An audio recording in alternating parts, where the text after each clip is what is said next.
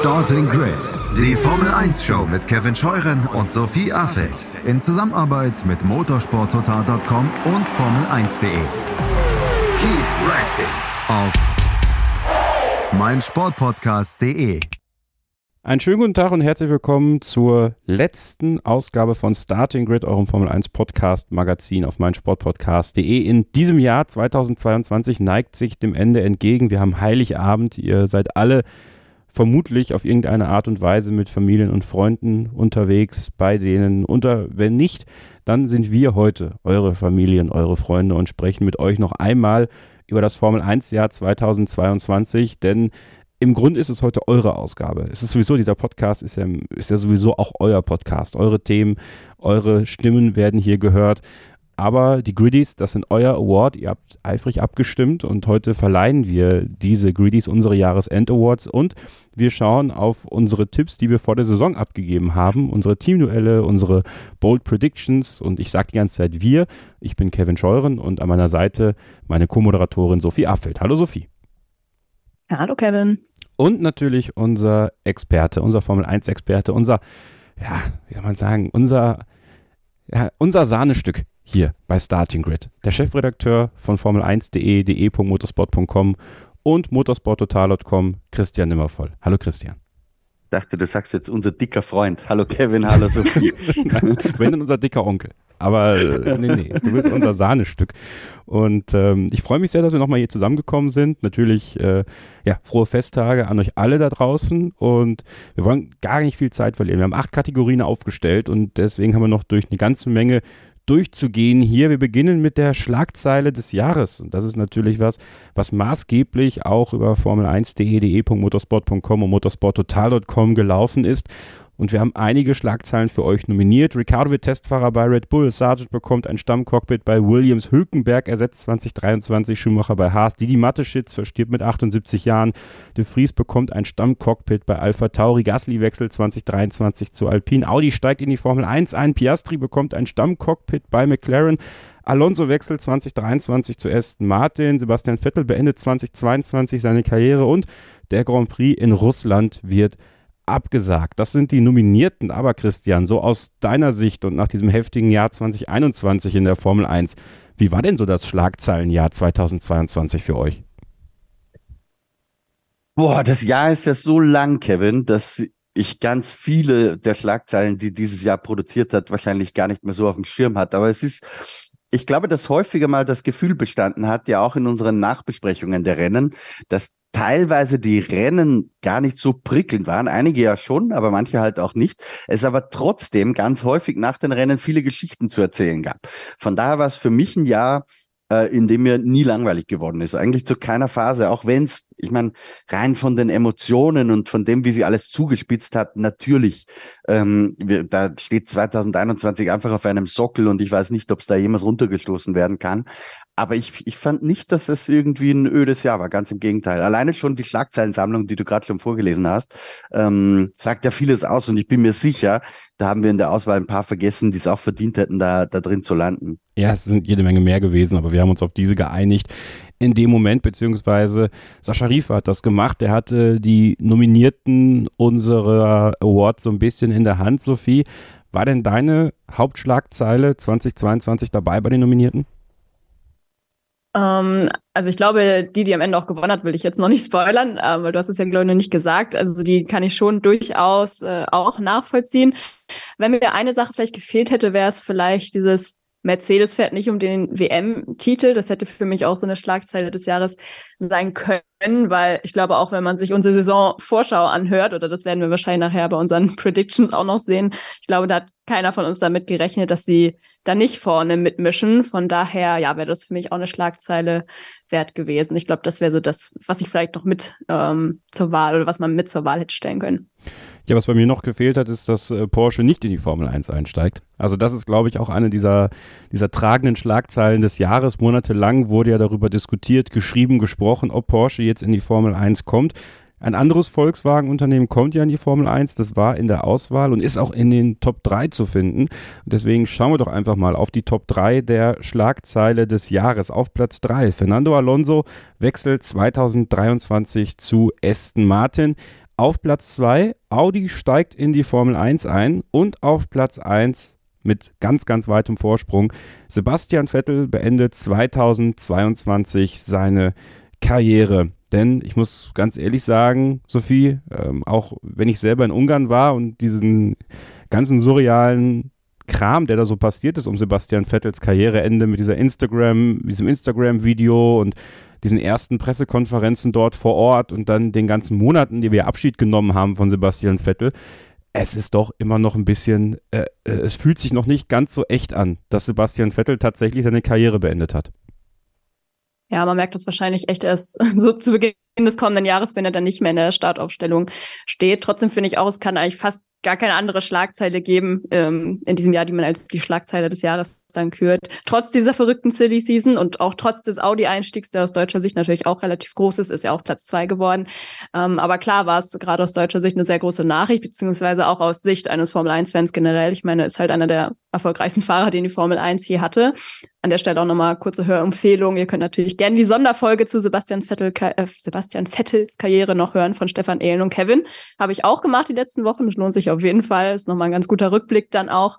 Und ähm, ja, an sich kam es ja eigentlich auch gar nicht so wahnsinnig überraschend, wenn wir uns jetzt mal an den Anfang der Saison zurückerinnern. Da haben wir ja hier im Podcast sogar drüber philosophiert, ob er bei der grünen Gurke, die der Aston Martin ja nun mal vor allem zu Saisonbeginn war, ob er da nicht nach seiner Corona-Erkrankung einfach gleich irgendwie zu Hause bleibt. Ich bin zwar nie wirklich davon ausgegangen, dass er wirklich nicht wiederkommt, aber ob er das noch lange mitmachen möchte, so habe ich mich natürlich schon auch irgendwie gefragt. Und es gab dann irgendwie auch durchaus nicht widersprüchliche Aussagen, aber welche, aus denen ich dann nicht so richtig schlau geworden bin, auch kurz vor Ungarn, wo er dann ja auch sagte nach dem Motto, ja, das, das Team hat die Intention geäußert, weitermachen zu wollen. Er hat aber wenig äh, gesagt, was er eigentlich möchte und ich wusste am Ende auch gar nicht mehr wirklich, was, was er wirklich wollte. Ich meine, reingucken kann man in die Fahrer natürlich eh nie, aber manchmal hat man ja zumindest so ein Gefühl, aber zu dem Zeitpunkt war ich dann schon überrascht, weil ich halt auch mit der Entscheidung zumindest frühestens nach der Sommerpause gerechnet hatte. Also ähm, ja, so richtig real ist trotzdem immer noch nicht, trotz allem, was danach noch passiert ist mit Verabschieden und so, da hast du recht, aber ich glaube, es wird einem dann doch nächstes Jahr noch bewusst. Ich kann euch jetzt schon sagen, es ist nicht der einzige Award, der heute an Sebastian Vettel geht. Es gibt ja auch einen speziellen Vettel Award, den wir heute verleihen werden. Christian, nach diesem ja, verspäteten Saisonstart von Sebastian Vettel, der ja die Rennen in Bahrain und Saudi-Arabien wegen seiner Corona-Erkrankung verpasst hat, ist dann in Australien eingestiegen. Und ja, die Kurve von Aston Martin, sie ging schon zwischendurch mal nach oben, aber nie so, dass man voneinander gesagt hat, okay, das war jetzt wirklich Grund zur Verlängerung. Nicht bei Sebastian Vettel, aber mit Sicherheit auch nicht bei Aston Martin. Trotzdem hättest du so im ersten Saisondrittel gesagt, ja, krass, ähm, ich könnte mir tatsächlich ernsthaft vorstellen, dass er in den Sack haut und dass du diese Schlagzeile mal schreiben würdest in dieser Saison? Oder hättest du gedacht, boah, nee, also irgendein Team wird der schon finden, wo der 2023 dann fahren wird? Ich habe es ja auch tatsächlich geschrieben. Äh, ich weiß noch, wer letzte Nacht am schlechtesten geschlafen hat nach Saudi-Arabien. Da wurde ich damals ähm, scharf dafür kritisiert, vor allem vom Vettel-Fanlager. Ich glaube, ich wurde da auch ein bisschen missverstanden. Ähm, aber da habe ich ja, ich weiß nicht mehr genau in welchen Worten, die, mein Gefühl damals ging sogar so weit, dass ich gesagt habe, bin mir gar nicht sicher, ob der noch groß Lust hat, überhaupt noch mal einzusteigen. Die hatte er dann offensichtlich ja doch noch mal. Aber da war für mich schon ein bisschen absehbar, äh, dass das Kapitel Vettel sich dem Ende zuneigt, weil es war einfach relativ klar, dass er, glaube ich, nur dann Lust hätte, weiterzumachen, angesichts der anderen Themen, die sich in seinem Leben einfach aufgetan haben. Und damit meine ich gar nicht nur dieses Thema Umweltschutz, Nachhaltigkeit, sondern vor allem auch seine Kinder. Ähm, äh, ich glaube, das konnte jeder sehen, der ihn ein bisschen kennt, dass er, wenn er Formel 1 weitermacht, und so ähnlich hat er es dann ja auch später formuliert, dann nur für die Chance, wirklich um Siege und vielleicht Weltmeisterschaften zu kämpfen. Dass ihm wiederum ein Team die Tür aufmacht, das die Möglichkeiten dazu hat, war relativ klar, dass das nicht passieren wird. Deswegen war es, finde ich, in dem Moment in Ungarn selbst, wo es passiert ist, zwar irgendwie schon überraschend, aber im Großen und Ganzen äh, hat es mich nicht überrascht wenn man es jetzt so aufs Gesamtjahr betrachtet in der Rückschau. Hat sich dann im Nachhinein eher überrascht und ich finde, darüber müssen wir auch noch sprechen, weil das auch eine deiner größten Stories in diesem Jahr war, dass man sich bei Porsche nicht mit Red Bull einigen konnte, dass man in die Formel 1 kommt, auf Platz 2, Audi steigt in die Formel 1 ein, da haben wir dann in Spa drüber gesprochen, da war ich mit Sophie und vielen HörerInnen am Campingplatz, da haben wir die Verkündung gehabt und die Präsentation dieses ersten Mockups auch von Audi Bei Porsche hat das nicht funktioniert. Jetzt ist Fritz Enzinger auch verabschiedet worden bei Porsche. Also dementsprechend so gefühlt für mich von außen das Ende der Porsche-Pläne für die Formel 1, weil er war doch eigentlich das Gesicht dieser ganzen Idee. Ja, zumindest vorläufig glaube ich, dass das Thema, ich habe es heute in der Schlagzeile so formuliert, dass es auf Eis liegt und ich glaube, das trifft es ganz gut. Es gibt aktuell keine konkreten Bestrebungen, dass die irgendwas in Richtung Formel 1 machen. Sie schlagen sich die Tür aber auch nicht auf immer und ewig zu. Was man jetzt schon sagen kann, ist, dass es, selbst wenn das irgendwann mal passieren sollte, ähm, wird es definitiv nicht 2026 sein.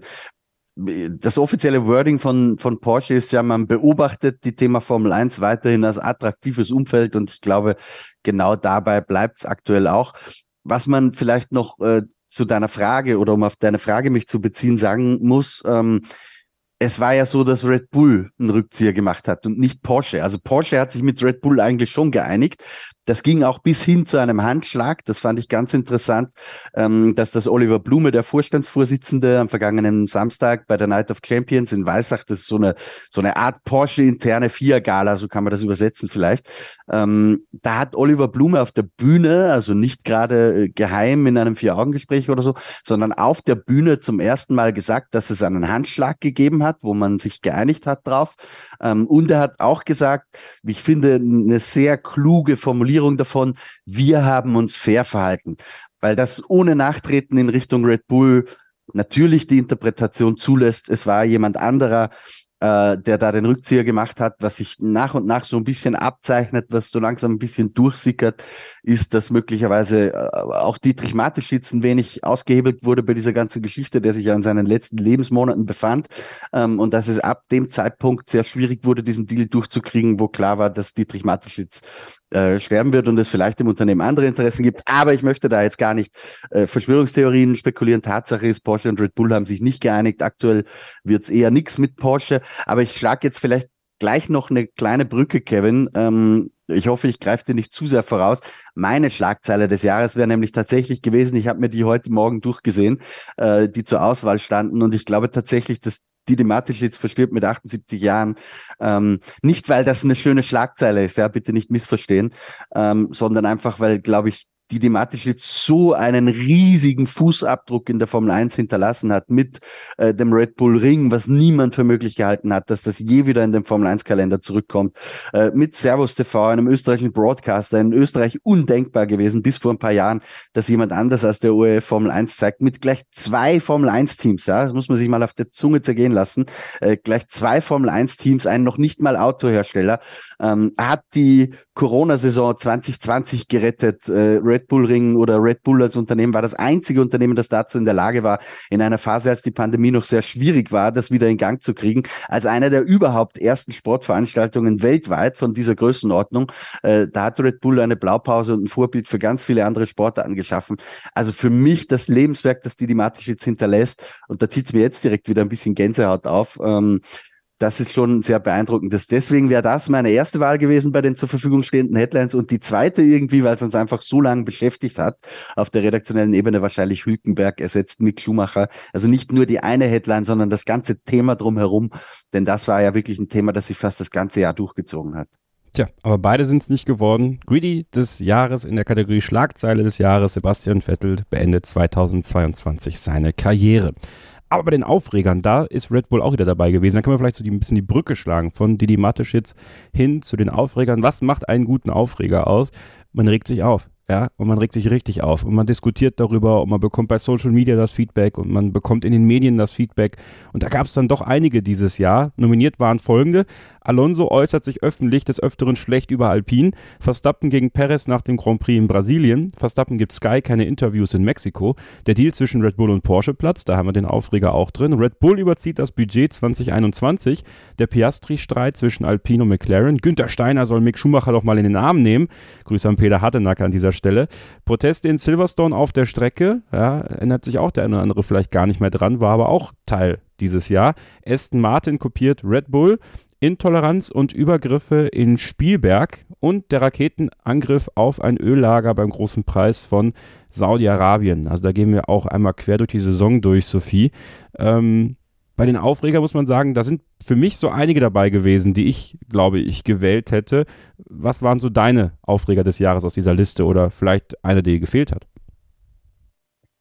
Mm, gefehlt ist mir jetzt, oder wird mir spontan jetzt nichts einfallen. Ähm, meine engere Auswahl haben es jetzt vor allem zwei Sachen geschafft. Ähm, ich fange mit meinem zweiten Platz mal an. Das war in der Tat die Geschichte in Saudi-Arabien, ähm, weil ich es eben auch sehr schade fand, dass wir da so viel drüber sprechen und diskutieren mussten, aber es war eben halt auch nötig. Also ich persönlich kann zumindest Sport und Politik, ähm, sorry, äh, Nachricht reingetrudelt. Ähm, ich kann äh, Sport und Politik für mich nicht trennen das Lager, dass das anders sieht, das dreht jetzt wahrscheinlich mit den Augen. Sorry dann dafür, aber ja, für mich ist das eben so.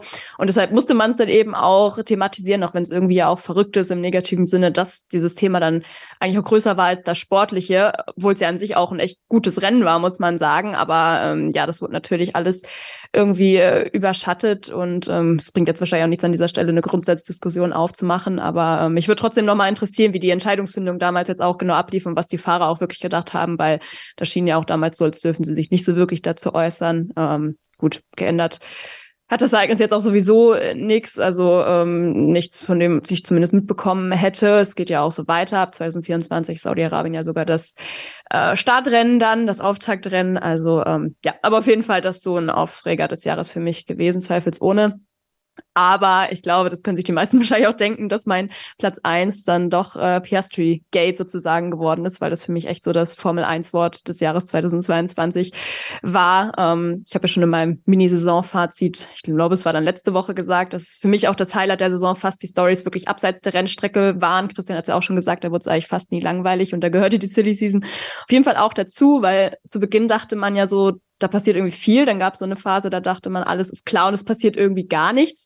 Und dann kam Alonso, was ja auch schon eine Überraschung war. Und ähm, dann eben in der Folge auch Piastri. Also ähm, ja, eine wahnsinnige, wahnsinnige Formel 1-Woche generell ja erst mit dem Vettel-Rücktritt, dann diese Alonso-Geschichte und dann eben noch das. Und ähm, ich glaube, ich habe Twitter noch nie so oft aktualisiert wie in diesen äh, Stunden und Tagen. Und ähm, das, die ganzen Details sind ja auch erst nach und nach dann irgendwie rausgekommen. Am Anfang wusste man ja noch gar nicht, dass Piastri dann äh, bei McLaren im Gespräch war. Da gab es ja diesen, diesen Tweet und äh, es hat sich dann ja noch echt einige Tage gezogen oder Wochen sogar, weiß ich gar nicht mehr genau, bis dann die finale Entscheidung wirklich fiel, welcher Vertrag jetzt irgendwie gültig ist und welcher nicht.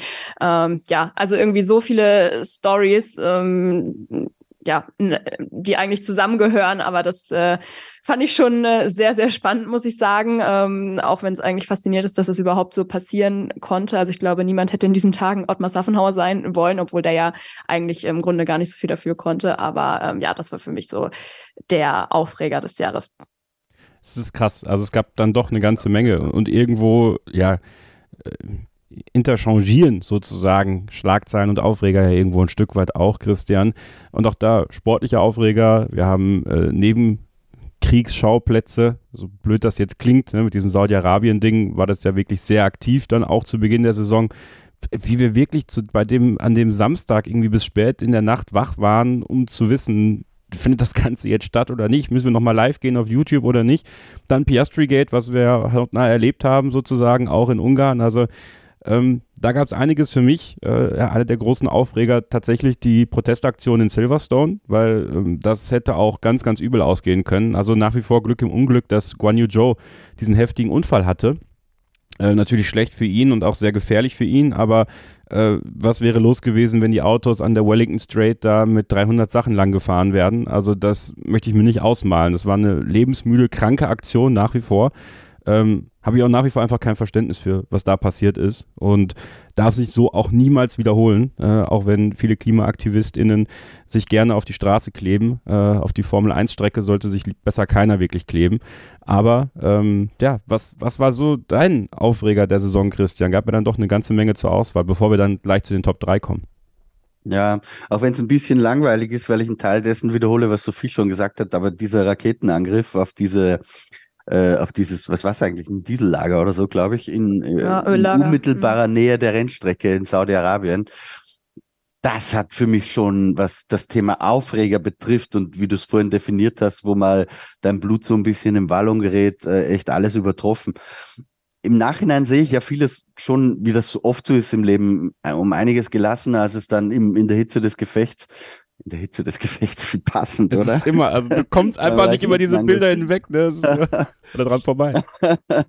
ähm, aber trotzdem ist es einfach für uns Europäer, sage ich jetzt mal, und ich meine das überhaupt nicht überheblich, ähm, doch etwas völlig Surreales, wenn plötzlich da irgendwo eine Rakete in deiner Nähe anschlägt, auch wenn das in diesem Teil der Erde nicht so surreal ist äh, und Teil oder fast Teil einer, nicht Teil einer Normalität, das darf sowas natürlich nie werden. Aber es ist einfach da üblicher und man hat wahrscheinlich einen routinierteren Umgang damit, als wir das haben. Ähm, aber diese Bilder einfach, wo in, in, in den Abendstunden äh, dieser Feuerball in, in, was waren es, ich weiß gar nicht mehr, ein paar Kilometer von der Rennstrecke entfernt. Circa 20. Das war schon schräg und hat alles getoppt, was ich in der Hinsicht jemals erlebt habe und möchte das gar nicht werten, sondern damit nur meine eigenen Empfindungen in, in, der, in dem Wochenende beschreiben. Weil es uns ja dann auch, wie du schon richtig gesagt hast, Kevin, einfach noch so lange beschäftigt hat mit diesen Diskussionen, mit den Fahrern, mit den Teamchefs, äh, bis wir dann wussten, wie geht's überhaupt weiter, geht's überhaupt weiter. Ralf Schumacher, äh, der die Eier hatte, da einfach abzureisen, äh, zum Beispiel als einer der wenigen. Also da, das war schon, das war schon ein ganz schräges Ereignis ist aber trotzdem nur auf Platz 3 gelandet bei unseren Zuhörerinnen und Zuhörern. Der Raketenangriff auf das Öllager beim Saudi-Arabien Grand Prix auf Platz 2. Red Bull überzieht das Budget Cap 2021 und auf Platz 1, und ich glaube, Christian, da kann man rein aus sportlicher und Formel 1 interner Sicht so Platz 2 und Platz 1 kann man wahrscheinlich auch geteilter Meinung sein, was jetzt der größere Aufreger aus welcher Sicht ist. Aber Piastri Gate hat natürlich gewonnen. Also dieser, diese Posse rund um Oscar Piastri, dem jungen Australier, wo nicht ganz klar war, fährt er für Alpine, fährt er für McLaren. Am Ende hat sich ja herausgestellt, auch mit Contract Recognition Board und Co., dass es McLaren sein wird. Ja, ähm, ist der Aufreger des Jahres für unsere Hörer gewesen und äh, ja, kann man durchaus zustimmen, glaube ich auch, ne? Ja, kann man. Äh, muss ich ehrlich zugeben, hätte ich jetzt aber nicht unbedingt gedacht. Ähm, auch wenn, wenn man so erklärt, wie du das gerade gemacht hast, verstehe ich es natürlich. Aber für mich war es gar nicht so schräg, weil es war halt ungewöhnlich, was Piastri geäußert hat, aber letztendlich, wenn man dann auch das Urteil gelesen hat, war ja die Argumentation immer stringent. Nur wir wussten halt von Anfang an nicht alle Fakten, wir wissen sie wahrscheinlich auch jetzt noch nicht. Ähm, ja, nö, also ich kann schon nachvollziehen. Das hat sie ja dann auch, hat ja auch dazu geführt, dass uns das ganze Thema noch ein Weilchen beschäftigt hat. Das war ja auch nicht, nicht eine Schlagzeile und damit war das erledigt. Und da gab es halt ein paar Themen. Was ich überhaupt gar nicht gedacht hätte, dass in die Top 3 kommt. Und ich kenne die Ergebnisse nicht. Äh, also wenn Kevin die vorliest, äh, sind die auch für mich neu. Ähm, ich weiß gar nicht, Kevin, ob ich mir die anschauen hätte können. Ich habe es jedenfalls nicht gemacht. Ich habe dir den Link ähm, geschickt, aber hast du wohl einfach nicht gemacht. Ja, ich sehe da die Umfrage vor mir. Das, das habe ich, aber ich habe äh, nichts ausgefüllt davon. Auf Ergebnis, so, weißt du? auf Ergebnis hätte sie, auf Antworten. Ja, siehst du, ich lasse mich lieber überraschen. ähm, aber das Red Bull Budgetüberzug äh, so polarisiert, das hätte ich tatsächlich nicht gedacht, weil das war eigentlich ein sehr bürokratisches Thema. Aber das sieht man, glaube ich, doch immer noch, dass dieses Vielleicht ist das sogar ein bisschen Nachwehr von 21, diese Spaltung in zwei Lager der Formel 1 und hier jetzt bescheißen die wieder. Möglicherweise hat es damit was zu tun, ich weiß es nicht. Ja, ich glaube, dass immer noch äh, bei vielen, vielleicht haben viele Mercedes-Fans einfach abgestimmt, ja, die äh, 2021 auch noch nicht verdaut haben. Aber ähm, tatsächlich war ich auch ein bisschen überrascht, dass es dann so weit oben war, weil, wie du schon richtig sagst, es sehr bürokratisch und sehr faktisch war.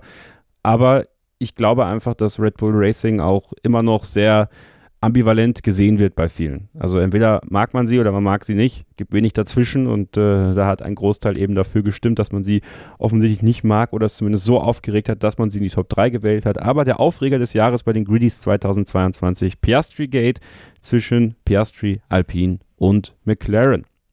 Übrigens, Kevin, darf ich noch einen Aufreger kurz sagen, der mir in der Liste tatsächlich fehlt? Ja. Ähm, Perez Monaco Gate. Ja. Das hätte, hätte zwar, glaube ich, nicht die Top 3 geschafft, aber ich finde, das war auch noch so ein bisschen ein Aufreger. Selten, dass mir mal was einfällt, was nicht schon auf einer Liste draufsteht, aber das, das doch. Aber wahrscheinlich, weil ich so ein Anhänger dieser Theorie bin. Äh, vielleicht, ja. Und weil es noch nicht so lange her ist, du konntest es noch nicht wieder vergessen. Ja, möglich. so, wir machen jetzt eine kurze Pause und dann gibt es gleich zwei weitere Awards und zwar der Vettel Award, das Engagement des Jahres 2022 und wir küren euer Rennen des Jahres 2022. Bleibt also dran, hier bei Starting Grid, dem Formel 1 Podcast auf meinsportpodcast.de. Schatz, ich bin neu verliebt. Was? Da drüben. Das ist er. Aber das ist ein Auto. Ja, eben. Mit ihm habe ich alles richtig gemacht. Wunschauto einfach kaufen, verkaufen oder leasen. Bei Autoscout24. Alles richtig gemacht. Die Griddies 2022, eure Jahresend-Awards hier bei Starting Grid, dem Formel 1 Podcast auf meinsportpodcast.de. Wir machen weiter mit dem Engagement des Jahres, der Vettel Award. Und vielleicht müssen wir jetzt vorab erstmal über was sprechen, Christian, was jetzt in den letzten Tagen auch für ein bisschen Aufsehen gesorgt hat in der Community, nämlich das Engagement wird ein bisschen schwieriger gemacht, muss man sagen. Denn es gibt jetzt eine Regeländerung seitens der FIA, dass Protestaktionen politischer, gesellschaftlicher oder persönlicher Art erstmal genehmigt werden müssen. Ähm, vielleicht muss man das so ein bisschen gerade rücken vielleicht noch, weil ich habe mich da mal so ein bisschen informiert. So ganz einfach so machen konnten das die Fahrer eigentlich auch wirklich vorher nicht oder ist das jetzt tatsächlich so ein Wunsch der FIA, diese ganzen Protestaktionen und so tatsächlich aus dem Sport fernzuhalten?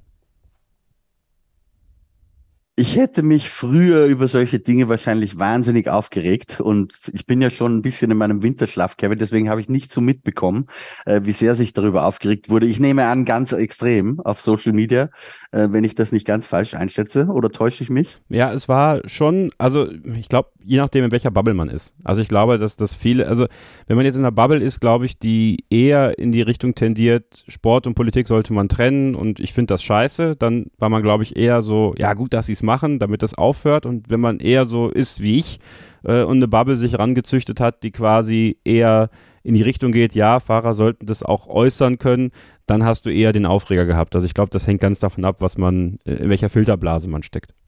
Ja.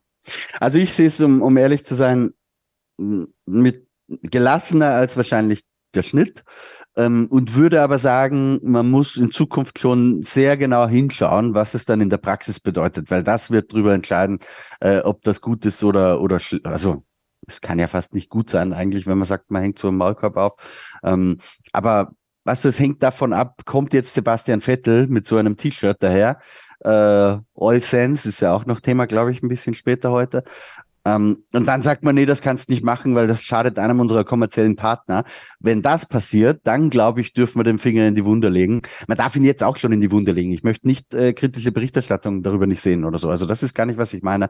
Aber ich glaube, an dem Punkt ist es dann soweit, dass man sagen muss, okay, das wird jetzt ein bisschen restriktiver, auch wenn soweit ich das verstehe, erstmal nur ein Nachziehen ist von einem bestehenden Paragraphen, der ohnehin schon da war und wo die vier gesagt hat, wir orientieren uns jetzt an dem, was das das IOC äh, in einem vergleichbaren Kodex aufgeschrieben hat äh, und übernehmen das auch so. Ich bin möglicherweise hier nicht auf dem allerbesten Stand, um ehrlich zu sein, weil, wie gesagt, nee, Winterschlaf und den, den nehme ich auch sehr ernst.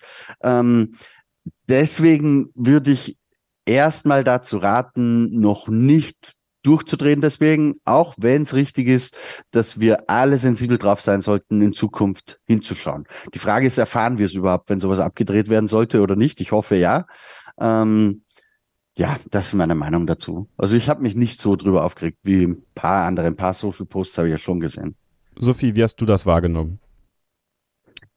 Ja, also ich habe auch durchaus auf Social Media wahrgenommen, dass das auch sehr hart kritisiert wurde. Wahrscheinlich finde ich mich da in einer ähnlichen Bubble wie du, Kevin. Ähm, an sich so richtig überrascht hat es mich eigentlich nicht. Ich meine, dass Mohamed Ben Sulayem jetzt kein Riesenfan davon ist, dass jemand sich jetzt irgendwie ähm, politisch äußert. Das hat er ja auch schon Mitte des Jahres mal mit ein paar Aussagen ähm, klar gemacht. Ich verstehe es natürlich von Standpunkt der vier aus, dass man da irgendwie Kontroversen vermeiden will. Vielleicht auch gerade, wenn man jetzt gerade die Fußball-WM gesehen hat und auch gesehen hat, was da dann teilweise ähm, los war. Aber es ist halt wirklich ein bisschen schwierig, das jetzt zu beurteilen, wenn man die Konsequenzen noch nicht kennt. Also klar, so ein Vettel, der ist jetzt wahrscheinlich dann froh, dass er weg ist, weil das ist ja was, was ihn wahrscheinlich auch betroffen hätte. Lewis Hamilton ist natürlich so ein anderer Kandidat, der davon potenziell betroffen ist. Da ist dann aber auch die Frage, okay, ich meine, die haben ja gesagt, es würde eine Strafe geben, wenn man das, wenn man dagegen ähm, verstößt. Es steht ja jetzt im International Sporting Code drin. Ähm, ist halt die Frage, lässt er sich davon dann irgendwie was vorgeben oder nicht? Ich meine, wenn es eine sportliche Strafe gibt, kann ich mir schon vorstellen, dass er dann sich vielleicht auch doch lieber dran hält. Ähm, an sich finde ich es halt schon ein bisschen schade, dass man jetzt diejenigen, die ja diese Serie ausmachen und diese Serie auch gerade jetzt in den letzten Monaten und Jahren auch wieder groß gemacht haben und beliebt gemacht haben, dass man die jetzt echt so ein bisschen mundtot macht und ihn damit teilweise zumindest auch, ja, vielleicht ist es ein bisschen aufgeblasen, aber auch einen Teil der Persönlichkeit ein bisschen nimmt. Zumindest bei jemandem wie Lewis Hamilton. Ich meine, klar, der kann es jetzt immer noch auf Social Media verbreiten. Ist ja nicht so, als hätte er gar keine Möglichkeit mehr dazu, aber natürlich hat er nochmal eine andere Zielgruppe und auch eine andere Reichweite, wenn er es irgendwie direkt an der Rennstrecke vor Ort macht und das vom Fernsehen übertragen wird, etc. Ähm, was ich halt so ein bisschen schwierig finde, ist, man möchte ja eigentlich damit äh, erreichen, dass man neutral ist, aber eigentlich ist man ja dadurch auch selbst total politisch. Ich meine, allein durch die Länderauswahl bei den Grand Prix betreibt man ja indirekt auch die Politik der Länder mit und auch durch das, was sie dann nachher, und da sind wir aber wieder beim Punkt, den Christian gesagt hat, wir wissen ja nicht, ob man weiß, was dann abgelehnt wurde oder was nicht, aber in, steht dann ja auch und fällt auch damit, was die FIA dann auf Nachfrage auch erlauben würde oder nicht, weil dadurch betreiben sie ja quasi auch wieder Politik sozusagen. Und ja, ich glaube, so ein Human Rights Helm in Saudi-Arabien beispielsweise oder wo auch immer das angebracht wäre, vielleicht ähm, wird es dann nicht geben. Aber ähm, ja, mal abwarten, wie, wie es da weitergeht, weil allzu viel wissen wir ja in der Tat noch nicht. Und ich glaube, die haben sich auch selbst, also die vier, auch noch nicht weiter dazu geäußert, soweit ich da richtig informiert bin. Nee, außer halt, außer das, was Christian gesagt hat, dass es eine Anpassung an das IOC, an die IOC-Charta sozusagen war in dem Moment. Aber das war alles, was ein, ein Sprecher bislang gesagt hat dazu. Ich, ich werfe da noch ein, vielleicht etwas ähm, ungewöhnlich anmutend, weil ich glaube, in der Form noch nicht geäußerten Gedanken rein. Aber es könnte natürlich auch mal irgendjemand auf die Idee kommen, äh, im Fahrrad, dass er sagt, äh, ban women in Motorsport oder stop migration. Was machen wir mit solchen Botschaften? Sagen wir dann, die akzeptieren wir? Also ist es vielleicht gar nicht schlecht, wenn man eine Handhabe hat, ähm, solche Dinge irgendwie auch zu unterbinden. Ist, äh, weißt du, es goes both ways. Ne, ist ein ja, Punkt. Ja. ja, das ist so. Ich, ich glaube, was, was mich einfach am meisten irritiert hat, war, glaube ich, dass ähm, diese, diese, dieses Anheben der Schwelle ähm, so plakativ wurde, dadurch, dass es dann jetzt so festgezurrt wurde und man einfach das, das Gefühl hat, ähm, dass die Fahrer eh schon am Gate ihre Rechte abgeben. Also sie dürfen ja nicht ihre eigenen Klamotten tragen im Grunde genommen, sie müssen immer mit der Teamkleidung rumlaufen. Äh, die Helme sind größtenteils äh, durchreglementiert, bis auf einzelne Ausnahmen, beziehungsweise die Möglichkeit halt, ja, so ein bisschen was Eigenes zu machen. Äh, sie können sich jetzt nicht entscheiden, welche Sponsoren auf ihrem Overall stehen, sondern die sind ja auch alle vorgegeben. Und dann jetzt auch das, und das betrifft ja tatsächlich gerade im Formel-1-Spektrum jetzt nicht so viele. Ja, der eine hört jetzt auf, Sebastian Vettel, und der andere, Lewis Hamilton, hat seine Aktivitäten auch schon relativ weit zurückgefahren im Rahmen von Motorsport-Events. Ja, also wir hatten ja die Phase 2020, als er auch klare T-Shirts auf dem Podium anhatte, das wurde ja dann auch verboten. Also gerade diese Fahrer, wenn man denen mit sportlichen Konsequenzen droht, dann passen sie dann doch schon mal eher auf. Äh, Sebastian Vettel hat selber gesagt, ist mir egal, die können mich disqualifizieren, aber ich glaube, so viel Rückgrat haben einfach nicht, nicht viele, beziehungsweise sind auch dieses letzte Interesse, das durchzupushen, vielleicht auch nicht. Und deswegen, ähm, ja, es geht, glaube ich, in beide Richtungen, so wie Christian gesagt hat, und man wird beobachten müssen, wie es dann am Ende aussieht. Aber beim Sebastian Vettel Award, dem Engagement des Jahres, haben wir uns äh, vier Situationen ausgesucht. Also Sascha hat das gemacht. Die Oil Sand-Situation haben wir äh, jetzt in dem Moment, vielleicht hat er das vergessen, äh, vielleicht auch bewusst nicht reingetan. Da müsste man Sascha fragen. Jedenfalls waren die vier Nominierten der First Grand Prix Underwater in Miami, wo er auf den wachsenden oder steigenden Meeresspiegel hingewiesen hat. Save the Bees in Österreich, äh, das äh, Massensterben der Bienen, das Aussterben der Bienen, die ja ganz, ganz wichtig sind, auch für die Natur wo er das äh, kritisiert hat. Race for Women in Saudi-Arabien, ich denke, das ist selbsterklärend, dass er da für die Rechte der Frau ähm, und auch für mehr Frauenpartizipation im Motorsport geworben hat und auch in anderen gesellschaftlichen Bereichen in Saudi-Arabien, in der arabischen Welt. Und Same Love in Budapest, das Regenbogen-T-Shirt, äh, bedingt dadurch, dass natürlich Viktor Orban der ungarische Präsident äh, nicht die höchste Mahnung von Homosexualität und generell teilweise von Menschenrechten hat äh, und die auch immer weiter eingrenzen möchte. Die Oil Sands Geschichte in Kanada hat natürlich die Politik sehr auf äh, den Plan gerufen. Da gab es dann sogar von der, äh, was war das nochmal, die Umweltministerin von Alberta, äh, um die es ja auch ging, hat sich ja dann geäußert, dass es sein lassen sollte. Vettel wurde auch, zumindest gab es da das ein oder andere TikTok-Video, muss man immer ein bisschen schauen, ob er ausgebuht worden ist dafür oder nicht. Äh, jedenfalls gab es da diese Videos, die rumgegangen sind. Ihr habt abgestimmt auf Platz 3 Same Love aus Ungarn, auf Platz 2 der First Grand Prix Underwater in Miami und auf Platz 1 Race for Women in Saudi-Arabien. Und das war ja eine ganz besondere Aktion, Sophie, ne? als er damals dann mit den äh, Frauen Kartfahren gegangen ist. Ähm, ich finde, das war eine sehr, sehr starke Aktion, die er da gemacht hat und äh, der verdiente Sieger, weil es einfach ein sehr prägnantes Thema und ein sehr wichtiges Thema angesprochen hat. Ja, also natürlich sind alle Themen auf ihre Art und Weise irgendwie ja. schon wichtig, mal mehr weniger. Ich finde es eigentlich ganz interessant, weil ich gucke mir auch gerade die Ergebnisse nochmal an. Es ist eigentlich mehr oder weniger für jedes ein Viertel abgestimmt worden, sozusagen. Aber ähm, wie du schon sagst, Race for Women hat gewonnen, 31 Prozent. Ähm, ich habe auch für das äh, Kartrennen in Saudi-Arabien gestimmt. Äh, weil ich halt auch selbst eine Frau bin und das natürlich dementsprechend eh ähm, natürlich sehr gut finde, aber ich glaube, das gilt auch äh, nicht nur für Frauen. Ähm, ja, also ich möchte eigentlich, also es war natürlich eine sehr besondere Aktion, ähm, gerade in diesem Land natürlich und ähm, hat natürlich auch einiges an Aufmerksamkeit auf sich gezogen und äh, ich glaube, dass denen das auch durchaus viel bedeutet ähm, vor Ort, weil die sich auch schon ja auch für Sport interessieren. Also das ähm, geht ja manchmal auch ein bisschen ähm, unter oder wird denen ja manchmal auch nicht so ganz zugestanden. Und das gilt ja auch für Frauen. Und ähm, auch Frauen können sich da ja auch für Motorsport interessieren.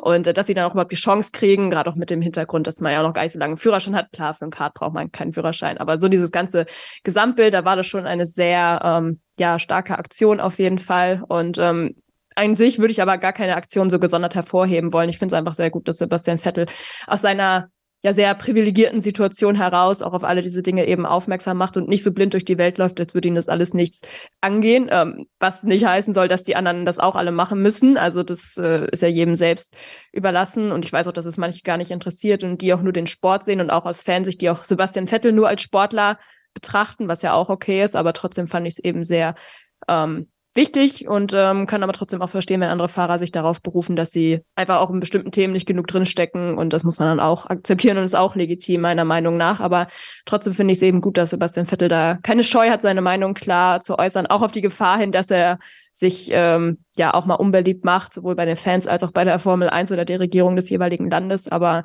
ja, trotzdem ähm, ja, sehr starke Aktion und zeigt eben auch, dass er auch was verändern möchte, was auch mehr Leuten außerhalb dieser Motorsport-Bubble auch hilft.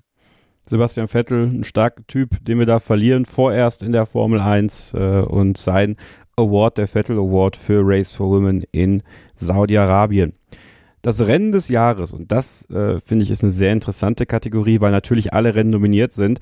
Und wenn man sich die Ergebnisse mal anschaut, ähm, ist es dann schon ganz interessant, äh, dass es, ja, ich denke, schon so eine Art Recency Bias gibt. Ähm, obwohl, wenn wir jetzt mal nur die Top 3 sehen, die wir gleich bekannt geben werden, sind zumindest zwei von drei sehr, sehr recent gewesen. Und der Gewinner hat mich doch sehr überrascht, muss ich im Nachhinein sagen. Aber vielleicht kannst du, Christian, erstmal, äh, und ich weiß, es ist für dich super, super schwer, und wir hatten dieses Jahr auch, finde ich, nicht diesen, diesen krassen Aufreger Grand Prix ähm, oder viele von denen, die wir, die wir in der Saison 2021 haben. Hast du so ein, so ein Rennen des Jahres, wo du sagst, so, boah, das ist mir aus mehreren Gründen in Erinnerung geblieben oder verschwimmen die alle für dich im Nachhinein so ein bisschen? Wenn wir die jetzt eins für eins durchgehen würden und du fasst mir nochmal alles zusammen, was da so passiert ist, dann ist die Erinnerung sofort wieder da, auch im Detail, aber so aus dem Kopf äh, macht es ganz schwierig. Aber ich wusste natürlich schon vor dieser Aufnahme, dass wir auch auf dieses Thema kommen und bin dann so ein bisschen in mich gegangen und es gibt zwei Rennen, die mir jetzt noch irgendwie einfallen oder zwei Rennwochenende. Das eine ist Österreich. Ähm, ich weiß nicht warum, aber da ist irgendwie diese Aufholjagd vom Verstappen und dieser spektakuläre Motorschaden von Science. Das war auch so ein bisschen Wendepunkt in der WM WM. Es war ein erster Breather für Mick Schumacher irgendwie gefühlt. Ähm, das hat sich ein bisschen eingeprägt. Und das zweite, da habe ich zwar das Rennen fast komplett vergessen, um ehrlich zu sein, aber das Rennwochenende war irgendwie cool, das war Ungarn. Ähm, es war ja dein erstes Rennwochenende im Paddock, Kevin, und ich bin manchmal nicht so gut drin, ähm, die Dinge unmittelbar direkt zum Ausdruck zu bringen oder die Emotionen, die ich fühle irgendwie, aber dich zu sehen. Also für mich ist dieses Thumbnail von dem Video, wo du so wie Weihnachtsmann auf Ecstasy in Disneyland durch den Formel 1 Paddock marschierst. ähm, dieses Thump ist irgendwie äh, eins der Bilder, das ich aus dieser Saison mitnehmen werde. Und deswegen Ungarn für mich irgendwie ein Wochenende äh, geblieben, dass ich mir sicher das sicher ein paar Jahre hängen bleibt in meiner Erinnerung. Ich hoffe, das ist bei dir genauso. Das werde ich nie vergessen. Das ist wirklich so. Also das werde ich nie vergessen. Und äh, ich fand tatsächlich das Rennen, ich habe mir das Rennen ja an der Strecke angesehen und aber im Nachhinein auch nochmal reingeschaut. Ich fand das Rennen auch gar nicht so verkehrt. Grundsätzlich war das ein, ein gar nicht unspannendes Rennen. Aber ja, das war natürlich emotional. Ähm, mein Wochenende des Jahres, aber auch das, das Wochenende in Spa mit, mit Sophie und den Hörerinnen und Hörern, mit Sascha, mit Dennis, mit Matze, Kim, äh, wer war noch dabei? Nadine, ähm, David. David. So, also. Wir vergessen jetzt wahrscheinlich die Hälfte, also am besten hätten wir gar nicht anfangen sollen. Nee, aber, aber trotzdem, also ja, das ist natürlich, äh, das war auch bombastisch. Ähm, ja, äh, Spielberg ist interessant, weil, äh, Christian, ich kann dir sagen, Spielberg hat es nicht in die Top 3 geschafft, äh, aber ist immerhin, glaube ich, wenn ich das jetzt richtig sehe, Vierter geworden. Ähm, gar nicht so schlecht, äh, zumindest schon mal da vom Gefühl her, Sophie. Hast du, so ohne dass wir das Ergebnis jetzt schon preisgeben möchten, noch so ein, so ein Rennen im Kopf? Natürlich für dich wahrscheinlich auch Spa äh, besonders gewesen, weil die ganzen, ähm, das, die ganze Umgebung für uns besonders war, aber, aber was du sportlich auch noch in Erinnerung hast, wo du sagst, boah, ja, das war ein geiles Rennen. Also dann wäre es bei mir wahrscheinlich in der Tat aus Silverstone, wobei man da auch sagen muss, sportlich, ja gut. Also es war halt einfach, weil da viel, viel passiert ist. Einfach, es war irgendwie so ein bisschen das Rennen der gemischten Gefühle. So zu Beginn dieser Schock mit dem Unfall von Guan Yu Zhou natürlich, wo man ja lange erstmal gar nicht wusste, was da überhaupt äh, los ist. Dann aber doch wieder auch sportlich gesehen war es eigentlich ein Rennen, wo, glaube ich, relativ viele Fahrer potenziell die Chance auf den Sieg hatten. Ich äh, habe mich ja weise vorbereitet auf diese Folge und habe mir dann auch die Highlights nochmal angeguckt, weil ansonsten würde es mir wie Christian gehen und ich wüsste wahrscheinlich fast gar nichts mehr. Und ähm, das hat ja angefangen mit Sainz, der auf der Pole war, dann aber einen Fehler gemacht hat in Führung liegend, wo dann äh, Verstappen vorbeigekommen ist, der dann aber irgendwie einen Schaden hatte, weil er über Trümmerteile gefahren ist. Ich weiß auch gar nicht mehr von wem. Ähm, dann gab es noch diese Teamorder bei Ferrari, wo Sainz dann Leclerc vorbeigelassen hat. Also es waren relativ viele Kandidaten da die Chance äh, auf den Sieg hatten. Dann ist ja Ocon, meine ich, ausgefallen. Leclerc ist draußen geblieben. Strategie mal wieder äh, ja weniger vorteilhaft. Äh, können wir eigentlich auch abkürzen. Also am Ende hat Sainz dann ja, ist ja vorbeigegangen beim Restart und hat dann das äh, Duell quasi auch gewonnen. Und was mir da halt sportlich äh, sehr im Kopf geblieben ist, ist einfach dieses Dreier-Duell nach dem Safety Car, Sainz dann weggezogen ist ähm, und noch Leclerc, Hamilton und äh, Perez waren es, glaube ich, übergeblieben sind und die da echt über mehrere Kurven hinweg wirklich äh, sehr eng gekämpft haben. Das äh, ja ist irgendwie eine Szene, die ich mir immer wieder sehr, sehr gerne angucke. Und ähm, ja, von daher doch auch sportlich eigentlich ein relativ gutes Rennen, aber natürlich auch viele Emotionen mit Hamilton, der dann ein Podium noch feiert bei seinem Heimrennen. Sainz, der ja dann seinen ersten Sieg auch geholt hat, im, ich meine, 150. Rennen ähm, war das. Aus deutscher Sicht dann eben noch die Punkte für Mick Schumacher, die ersten. Ähm, ja, also es, es gab Führungsduelle, gutes Racing, Safety Cars, Strategiepatzer und irgendwie auch diese Stories drumherum. Von daher, ja, ist das jetzt so das Rennen, was mir am meisten in Erinnerung geblieben ist. Ob es jetzt sportlich noch ein besseres gab, pff, da reicht mein Gedächtnis ehrlicherweise gerade schon wieder nicht für aus. Aber wenn du noch eins hast, dann sag es gerne. Ja, also ich fand Ungarn wirklich interessant. Also, ähm, weil ja mhm. immer nicht klar war, regnet jetzt gleich noch oder nicht. Also an der Strecke war es schon echt grau und kalt und, und windig. Und ja, das weiß ich halt schon wieder gar nicht mehr. Hätte ich dir gar nicht mehr sagen können, ob es da je geregnet hat oder und nicht. Viele, viele gut, Boxenstops ja auch, ja. Ja, also ich meine, an der Stadt Siegerade hat es natürlich auch extrem gewindet, ja. Also ich kann sein, dass es woanders nicht so war an der Strecke, aber das war auf jeden Fall interessant zu beobachten, was machen die Teams auch strategisch. Ähm, das war schon, das war schon spannend, auch die Mercedes zu beobachten, die sich da doch sehr schwer getan haben.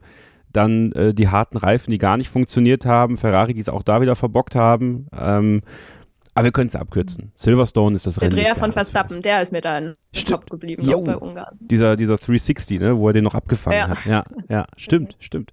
Ja, Silverstone ist es geworden. Also ähm, ist das Rennen des Jahres für euch gewesen, ähm, mit ziemlich weitem Vorsprung vor Brasilien und Japan. Und das sind die beiden Rennen, wo ich sage, das ist vielleicht ein bisschen Recency Bias. Denn dahinter sieht man dann Österreich, Aserbaidschan hat auch noch ein paar Stimmen bekommen, äh, Saudi-Arabien hat ein paar Stimmen bekommen, äh, tatsächlich auch in Belgien. Belgien fand ich gar nicht so interessant, muss ich sagen. Also auch, äh, ja, das war halt die Verstappen-Aufholjagd bombastisch. Aber dann weiß ich auch nicht, ob es da jetzt was gab, wo das mir selbst vom Rennen in den Erinnerung geblieben ist. Ähm, ja, Silverstone, Christian. Äh, Sophie hat ein paar Situationen aufgezählt. So ein bisschen habe ich das Gefühl, so im Nachhinein war das auch so, ja, die erste Zäsur bei Ferrari, ne? Also diese, diese Teamorder, die nicht funktioniert hat für Charles Leclerc, auch da schon wieder Strategieprobleme, so ein bisschen im Nachhinein kann man sagen, vielleicht war, da wurde da schon der Sargnagel in die WM-Träume von Ferrari zumindest mal in den Sarg so leicht eingehämmert?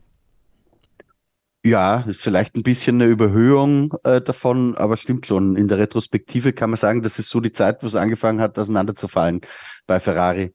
Und trotzdem ist, hat sich das Wochenende irgendwie nicht so eingebrannt. Also als Sophie jetzt drüber gesprochen hat, habe ich mich da schon an alles erinnern können irgendwie.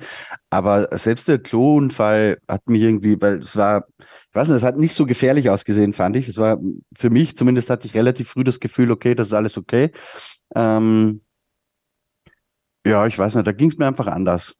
Macht ja nichts. Vielleicht auch, weil ich jetzt nicht der ähm, große Carlos Sainz-Bewunderer oder so war und irgendwie diese Emotionen, die jemand, der, der sich mit Carlos Sainz schon lange mitgefreut hat, ähm, die habe ich nicht verspürt, zugegeben. Also es ist nicht so, dass ich Carlos Sainz nicht mag, aber es war jetzt nicht so, dass ich gesagt habe, das ist so ein Ding wie, weiß ich nicht, wir werden Mick Schumacher das erste Mal gewinnen würde oder so. Ja, das wird was anderes auslösen bei mir.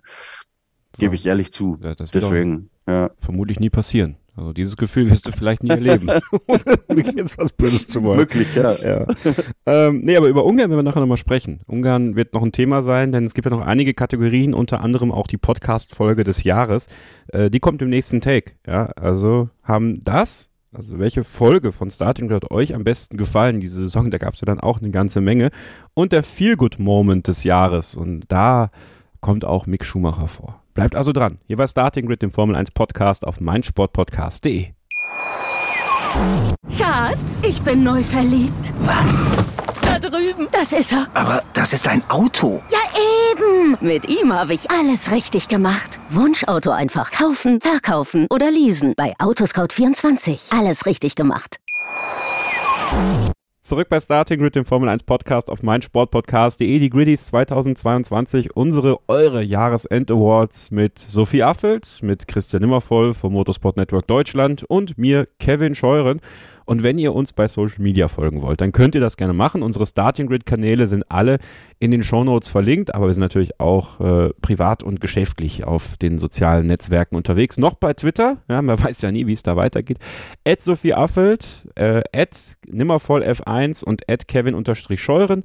Aber Christian ist auch bei Facebook natürlich. Formel 1 Insight mit Christian Nimmervoll. Man hat das Gefühl, dass Facebook der große Gewinner aktuell ist, denn über Mark Zuckerberg redet einfach keiner während Elon Musk in aller Munde ist. Mal gucken, wann er die Formel 1 kauft und daraus was ganz Wildes macht. Aber die Zeiten sind noch nicht und deswegen können wir uns um die nächste Kategorie der Saison 2022 kümmern, nämlich dem Feel Good Moment des Jahres. Und vorhin haben wir über Aufreger, über Schlagzeilen gesprochen. Was will ich sagen, es gab auch einige schöne Momente, die gut getan haben und die Nominierten in dieser Kategorie waren der 15-Siegerrekord von Max Verstappen, die meisten in einer Saison. Sebastian Vettel wird in Abu Dhabi geehrt und gefeiert. Nico Hülkenberg feiert zu Beginn der Saison sein Comeback in der Formel 1 und darf dann auch nächste Saison Formel 1 fahren. George Russell feiert seinen ersten Sieg in Brasilien. Kevin Magnussen die erste Pole Position in Brasilien. Max Verstappen mit Formel 1 Weltmeister in Japan. Carlos Sainz feiert seinen ersten Sieg in Silverstone. Mick Schumacher holt seine ersten Punkte in Silverstone und Sergio Perez holt seine erste Pole Position in Saudi-Arabien. Es gab sicherlich noch viele weitere Feel-Good Moments, aber das waren jetzt die, die wir nominiert haben, Sophie.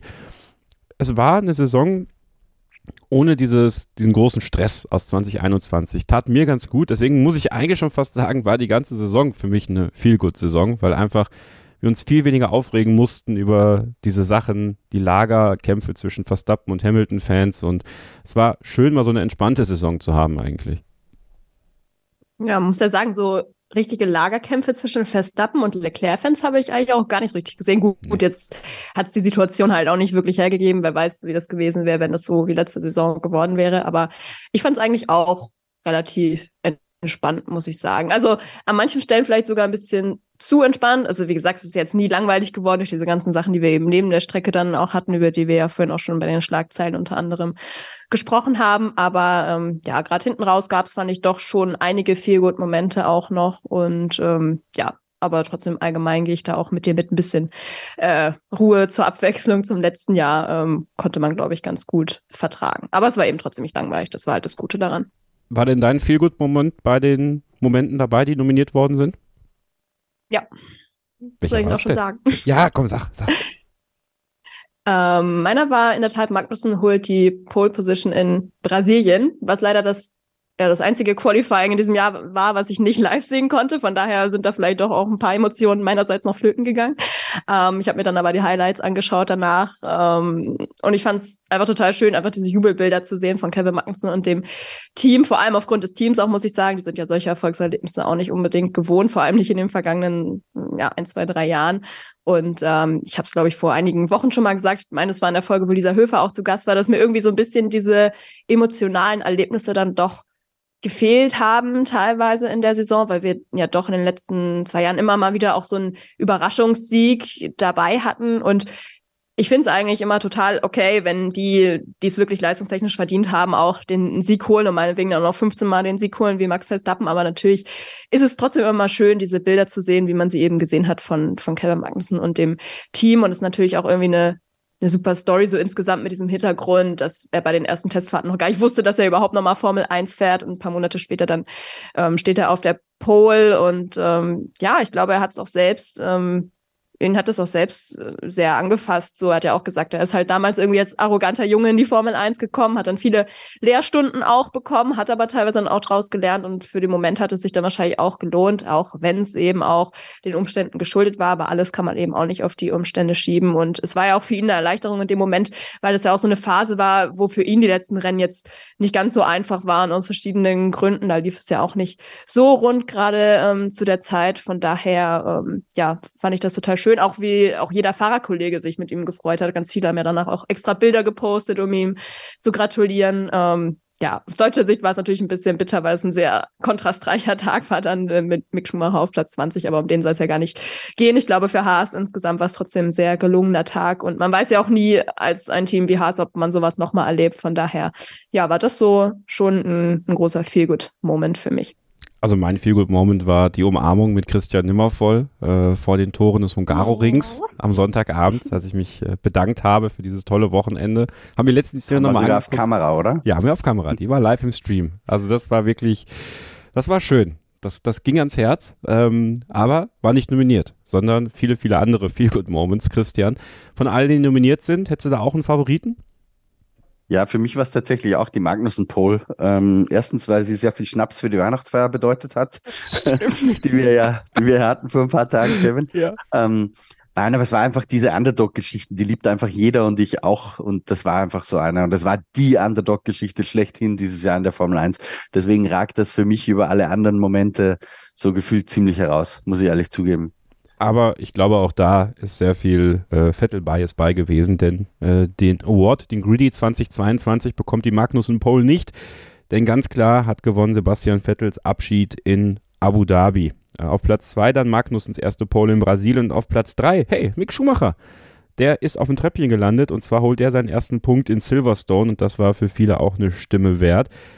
Christian, man kann aber, glaube ich, trotz dessen, dass man diese Underdog-Geschichten mag, diesen Abschied von Sebastian Vettel in seiner ganzen Perfektion nochmal hervorheben. Also ich habe das selten so erlebt in der Formel 1, dass ein Fahrer so verabschiedet worden ist. Vielleicht, wenn damals bei Michael Schumacher schon Social Media ein Riesending gewesen wäre, sowohl 2006 als auch 2012, das wäre wahrscheinlich auch nochmal in diese Sphäre reingegangen. Aber das, was aufgefahren wurde für Sebastian Vettel, für diese Karriere, die er in der Formel 1 hatte, wir haben ja letzte Woche die über zwei Stunden Retrospektive seiner Karriere aufgenommen. Sophie hat das vorhin schon erwähnt. Ich mache es jetzt nochmal, also hört euch das gerne über die Feiertage auch nochmal an.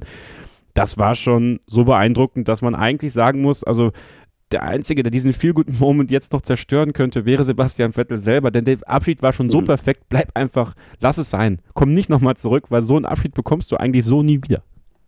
Ja, das stimmt wahrscheinlich. Wünsche ich mir auch irgendwie, dass es dabei sein lässt, weil es war wirklich sehr schön. Ähm, aber ich muss auch sagen, es hat mich irgendwie dann nicht mehr so gepackt, weil einfach, weil schon so viel Vettel war irgendwie. Weißt du? Es war jetzt in Abu Dhabi ja nicht mehr überraschend. Man hat es kommen sehen.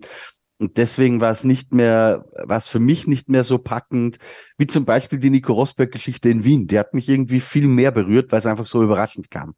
Ähm, oder wie ich mir ja immer gewünscht hätte, Sophie, da haben wir vielleicht was gemeinsam, ich weiß es nicht, dass Roger Federer einmal mit Wimbledon-Pokal völlig überraschend sagt, so Leute, und das war's jetzt, ich gehe jetzt nach Hause und kümmere mich um die Kids. Ähm, dieses Überraschungsmoment hat halt irgendwie gefehlt. Aber ansonsten gebe ich dir schon recht, Kevin. Es war natürlich absolut, es war perfekt inszeniert selbst Norbert Vettel, der dann noch diesen Baby-Overall mitgebracht hat, den Sebastian irgendwann mal getragen hat und so. Also du kannst es dir, wenn du äh, Sebastian Vettel bist, nicht schöner wünschen. Und vielleicht ist es sogar diese Perfektion in allem, in diesem Abschied, die ist für mich irgendwie, ja, ich möchte es nicht schlecht reden, ja, aber das hat für mich irgendwie, das war schon zu perfekt. Das will ich damit sagen. Ja, kann ich nachvollziehen. Also, wie gesagt, auf Platz zwei dann Magnusens erste Pole in Brasilien, auf Platz drei Mick Schumachers erster Punkt in Silverstone. Ja, also, ich meine, wir kommen nicht drum, drum, drum herum, Christian, noch kurz über Mick Schumacher zu sprechen. Ich meine, ist auch ein Thema der Saison gewesen, natürlich auch bei uns deutschen Medien, ähm, viel mehr als im Ausland sicherlich noch. Dass er und Magnussen sich jetzt auch quasi das Treppchen bei uns bei den Feelgood Moments teilen, sagt ja eigentlich alles aus. Nur die Erfolge sind natürlich gleichwohl andere. Ja, also bei Mick Schumacher sprechen wir den ersten Punkt in Silverstone, der gefeiert wurde wie ein Sieg gefühlt. Und bei Kevin Magnussen war es de facto ein Sieg, weil eine Pole Position in der Formel 1, das holst du vielleicht nur einmal, so wie Nico Hülkenberg, aber trotzdem bist du damit in den Rekordbüchern drin. Ja, und das war ja in seiner Gesamtheit, haben wir gerade schon besprochen, natürlich eine irre Situation in Brasilien. Ähm, ja, und bei Mick Schumacher ist es jetzt bei uns zwar das Treppchen, aber das wird in der Formel 1 wohl so, und das habe ich ja vorhin schon so ein bisschen unken gesagt, nie wirklich erreichen. Trotz allem merkt man dann natürlich, ja, mit, mit was Mick Schumacher-Fans oder Mick Schumacher-Sympathisanten sich dann ja schon zufrieden geben, das als Feel-Good-Moment wirklich zu sehen, zu sagen, ja, ähm, dass er das erreicht hat, das war trotzdem auch eine gute Leistung in Silverstone, isoliert betrachtet. Ja, vielleicht war es gerade deswegen ein Feel-Good-Moment, weißt du, weil wenn er so leistungsüberragend gewesen wäre, dann wäre es ja auch nichts Besonderes gewesen, sondern dann, das haben ja die großen Champions manchmal so an sich, oder? Ein Verstappen äh, gewinnt da irgendwie sein erstes Rennen im Red Bull in Barcelona direkt und kannst du dich da an große Heulanfälle erinnern? Nee, ich nicht. Ähm, da hat sich schon gefreut auf dem Podium, so ist es nicht, aber so gefühlt war es dann, okay, did it, Selbstverständlich war mir sowieso klar, dass das passieren wird. Jetzt ist es passiert. Äh, die ganz Großen nehmen diese Dinge irgendwie mit so einem gewissen Selbstverständnis mit. Und Mick selbst würde das vielleicht sogar auch tun. Ich weiß es nicht. Ich, ich hoffe, wir werden es irgendwann erfahren. Ähm, aber eben, dass es halt einfach nicht mehr war, führt, glaube ich, dazu, dass dann schon so, also ich möchte jetzt again nicht kleiner reden, als es ist. Äh, ich bin so irgendwie die saure Gurke heute. Na, ich hab's ja auch, ich hab's ja auch ein bisschen gemacht. Also im Nachhinein können mir Leute Ja. auch vor die, vor die, vor die Nase Ja, aber es werfen, ist halt, dass ich es, mir es so gibt halt tendenziös mehr. war. Ja? Ja. Ist halt so. Also, wie gesagt, wenn das der größte Erfolg der Saison ist, dann, ähm, ja, war die Saison einfach nicht gut für ihn. Und äh, ich meine, ja, dass Magnussen da die Pole in Brasilien holt, das ist halt, äh, das kam dann noch dazu und er letzter wurde. Muss man natürlich, du hast eh schon gesagt, muss man natürlich dazu sagen, das ist auch sehr, sehr viel Glück. Aber da, da ist dann, das ist dann halt auch mehr Symbolik als sonst irgendwas. Aber irgendwie schlagen dann auch diese symbolischen Dinge immer gegen Mick ausgefühlt oder haben sie zumindest in diesem Jahr, dass dann ausgerechnet bei dieser Sternstunde Mick letzter wird. Ja, letzter. Das ist halt nochmal so ein symbolischer Nagelreich. Ich glaube, jeder, der sich mit der Formel 1 auskennt, ähm, weiß, dass das natürlich Quatsch ist, das Ergebnis irgendwie als Leistungsreferenz heranzuziehen. Völliger Blödsinn. Ja. Aber es ist halt dann so, in einer Zeit, die eh schon schwierig war für ihn, passiert dann sowas auch noch. Und das ist halt, das ist irgendwie mit Schumachers Saison 2022 einfach gewesen. Tja, übrigens, ganz interessant. Glaubst du, die meisten erinnern sich bei Barcelona 2016 an den ersten Verstappen-Sieg oder an diesen Mercedes-Unfall? Wenn man die mal fragen Also für würde. mich ist es der Verstappen-Sieg, muss ich ehrlich sagen. Ähm, aber ja, es ist beides irgendwie Das war auch irre. Schwer sagen. voneinander zu trennen wahrscheinlich. Ja. Irgendwie schon, ja.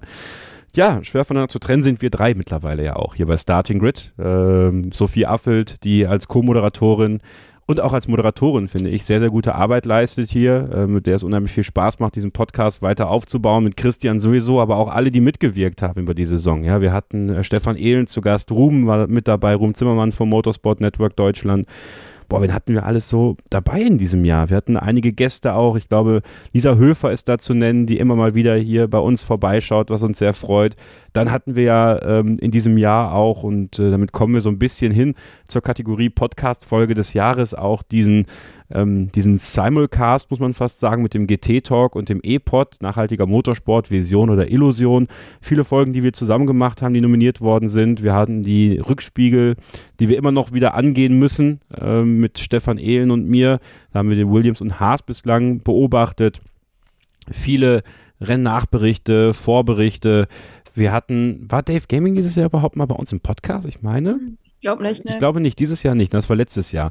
Aber es war ja auch. Bei den Griddies war er dabei letztes genau. Jahr, glaube Ja, ich. da waren Ja. viele dabei. Das haben wir dieses Jahr auch ein bisschen anders gemacht, einfach, weil das war auch ein Wunsch von euch, wieder äh, zu einer Dreierkonstellation, die fest ist, zu gehen. Und ich finde, wir haben jetzt die perfekte gefunden für Starting Grid. Es war auch wieder ein sehr erfolgreiches Jahr mit sehr vielen Downloads und sehr viel, ähm, sehr viel Entwicklung auch für den Podcast. Vielen Dank also an euch alle. Vielen Dank aber auch an euch beide, von mir ganz speziell, dass ihr das Woche für Woche auch mit mir hier produziert und äh, ja, wir auch 2023 damit natürlich weitermachen werden. Und war natürlich schwer, da jetzt die Folgen zu finden, die man da äh, nominieren kann und die dann auch gewinnen werden. Also wir haben wieder viele Rückblickfolgen dabei, aber eben auch die Folge mit Lisa Höfer, Samba im Regen nach äh, Brasilien, dann Pommes, Waffeln und Dosenbier mit den Formula One Twins. Wir hatten äh, Testanalyse ist Chefsache, damals äh, nach den Tests mit Christian und Stefan, die wir gemacht haben, dann diesen Simulcast zum Beispiel und, und, und. Ähm, ja, die Top 3, ich gehe da einfach mal direkt rein.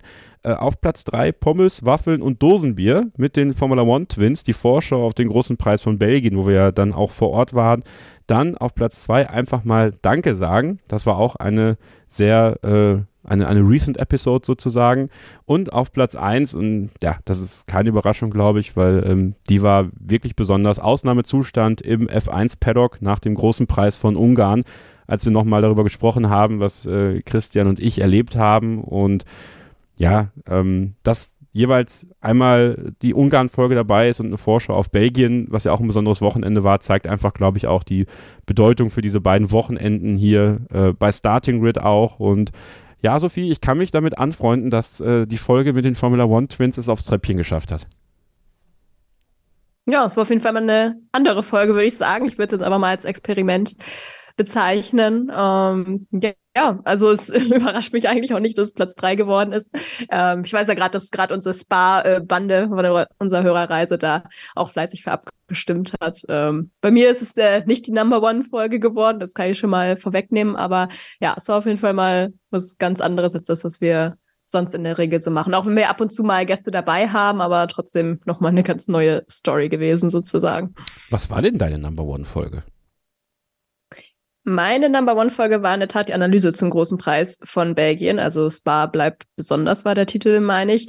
Ähm, du hast es vorhin schon mal gesagt, also sportlich war das jetzt echt kein absolutes Highlight dieses Wochenendes, muss man zugeben. Aber es war halt für mich und auch, finde ich, für uns als Team, also Kevin, also dich und Sascha, unseren Social-Media-Mann, der ja im Hintergrund meistens er ist, den schließe ich da jetzt mit ein, war es einfach ein sehr besonderes Wochenende. Ich glaube, da kann ich für uns alle drei sprechen, weil wir ja eben unsere HörerInnenreise da ja hatten, wie schon erwähnt eben. Und es war wirklich ein tolles Erlebnis für mich persönlich. Einerseits, weil wir uns ja auch vorher noch nie so als Team überhaupt gesehen haben.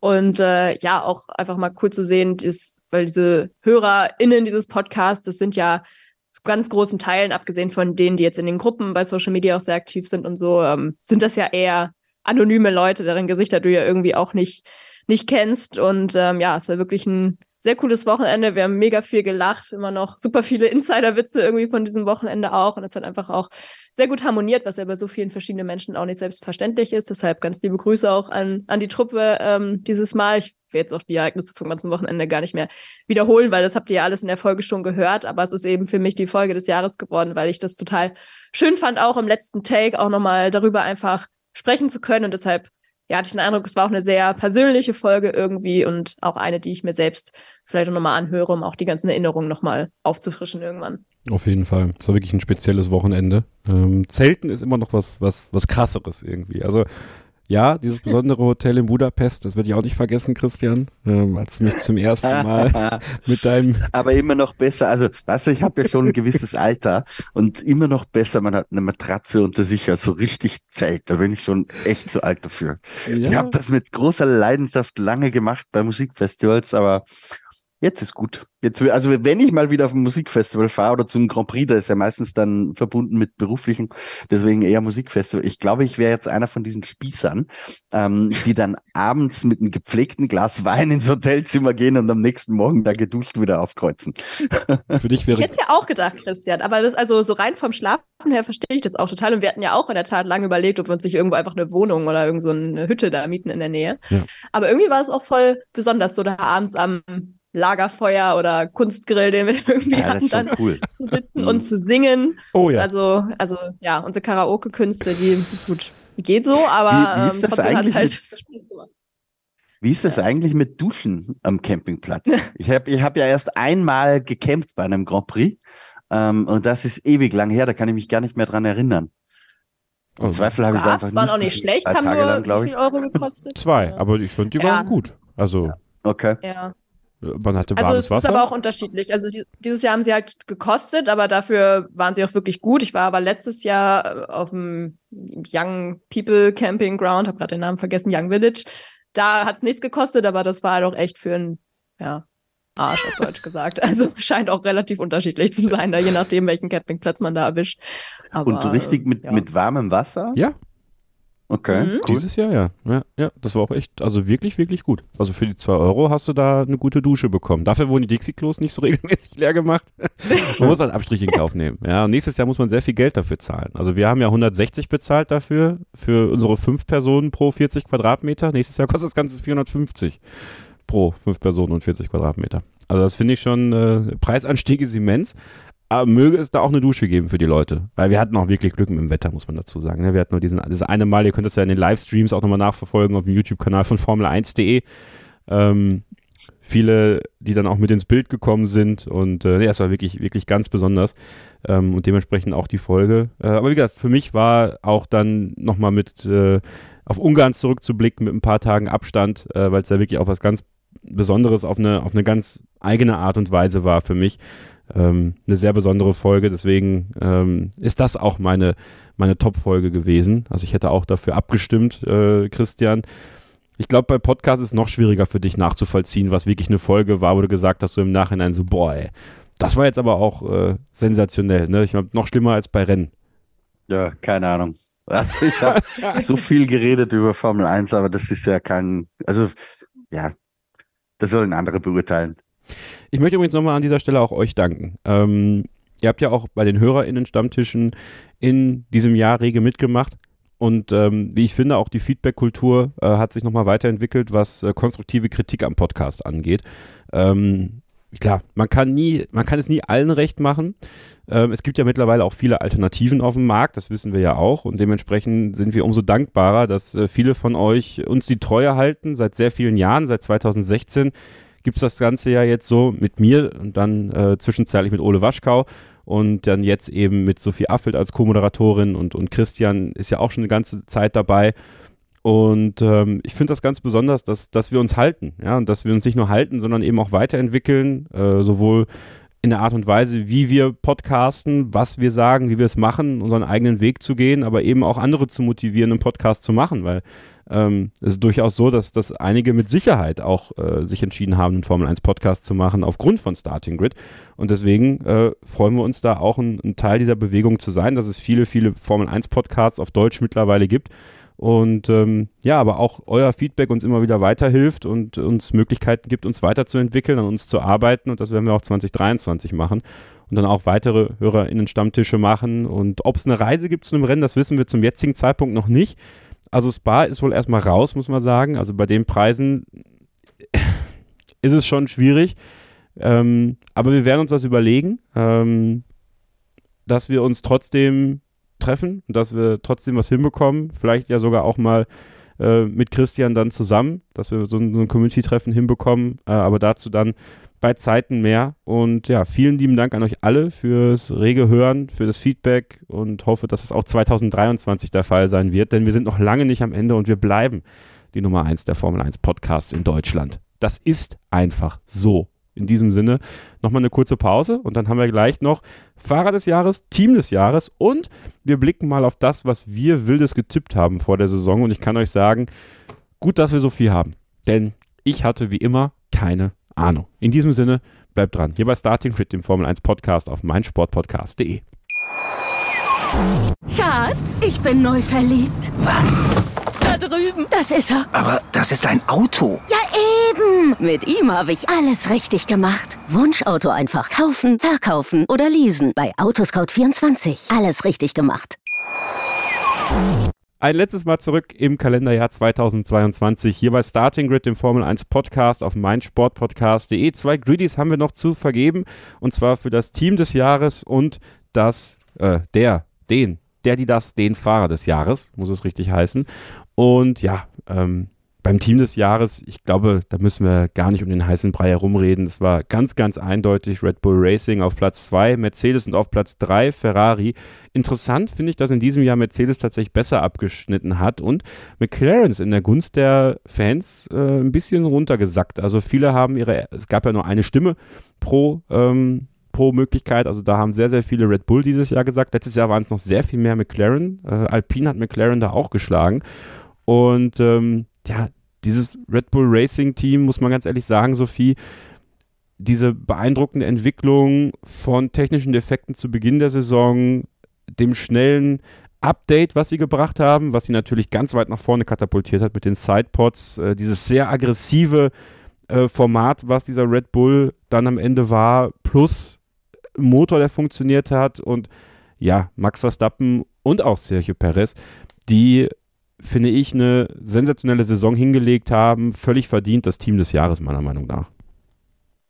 Ja, ich glaube, da führt ja halt wirklich kein Weg dran vorbei. Das ist eigentlich schon ziemlich gut äh, zusammengefasst. Ich glaube, ja, sie sind halt nicht so ideal in die Saison gestartet. Gut, in Saudi lief es dann schon besser und das war dann auch der erste von eigentlich sehr ungeahnt vielen Siegen später durch äh, Max Verstappen, nachdem man eben diese große Verzweiflung da in, in Australien dann überwunden hatte. Ähm, ja, du hast es eigentlich echt schon alles gesagt. Das Auto wurde gut entwickelt, auch das über das ganze Jahr hinweg, muss man sagen, dass man da nicht, nicht eingebrochen ist. Das ist ja was, was sie auch 2021 schon äh, sehr, sehr gut hingekriegt haben. Operativ waren sie saustark mit Boxenstops, mit der Strategie, die mich sehr beeindruckt hat. Also klar, wenn man mit größerem Vorsprung auch einem überlegenen Auto äh, oder das ein überlegenes Auto hat, dann fällt es vielleicht auch leichter, diese Entscheidung zu treffen. Aber es ist natürlich trotzdem kein Selbstläufer irgendwie. Ähm, bei der Fahrerpaarung gehe ich auch mit. Klar, wir hatten jetzt einen kritischen Moment am Ende mit diesem kleinen Konflikt ähm, mit äh, Monaco Gate. Ähm, ja, aber das hat, glaube ich, ehrlich gesagt auch jetzt schon fast jeder wieder äh, vergessen. Auch teamintern würde ich jetzt zumindest von ausgehen. Und es war eben schon so klar, Verstappen war überlegen, aber Sergio Perez hat schon auch die Kohlen aus dem Feuer geholt, wenn Verstappen es nicht konnte, wie zum Beispiel in Singapur, wo das Team ja, äh, ja den Fehler im Qualifying gemacht hat beim Auto von Max Verstappen, wo er dann ja eben den Sieg nicht holen konnte, wo er dann, also Sergio Perez stattdessen aber gewonnen hat. Oder eben auch Suzuka, wo er ja Max Verstappen auch zum frühzeitigen Titel verholfen hat, indirekt, indem er da Leclerc die fünf Sekunden Strafe vielleicht auch ein bisschen getrieben hat und sich da Platz zwei geschnappt hat. Also klar, das Team hat auch sehr von der Leistung von Max Verstappen gelebt, aber sie haben ihm eben auch das Auto hingestellt, mit dem er diese Leistung dann rausholen konnte und ähm, ja, haben dann auch gezeigt, dass 2021 vielleicht, wer weiß, nur der Anfang war und dass man dieses Jahr das auch wieder zeigen konnte, die die gleiche Leistung oder noch eine bessere Leistung sogar, war jetzt nach den Regeländerungen auch nicht selbstverständlich. Also ja, es gibt eigentlich keine andere Möglichkeit, als äh, Red Bull zum Team des Jahres zu wählen für mich.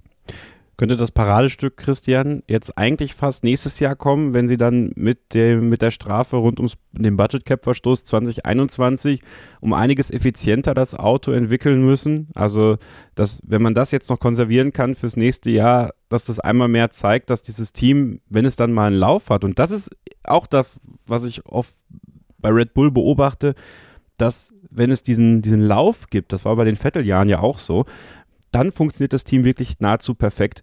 Wenn da aber mal so ein paar Stolpersteine kommen, dann beginnt das Team sich recht schnell nicht aufzulösen, aber dann, dann hakt es halt. Und das ist, glaube ich, so ein bisschen das, gut, vielleicht braucht das jedes Team eigentlich. Bei Mercedes war es ja genau das Gleiche, da gab es ja halt keine wirkliche Konkurrenz die letzten Jahre.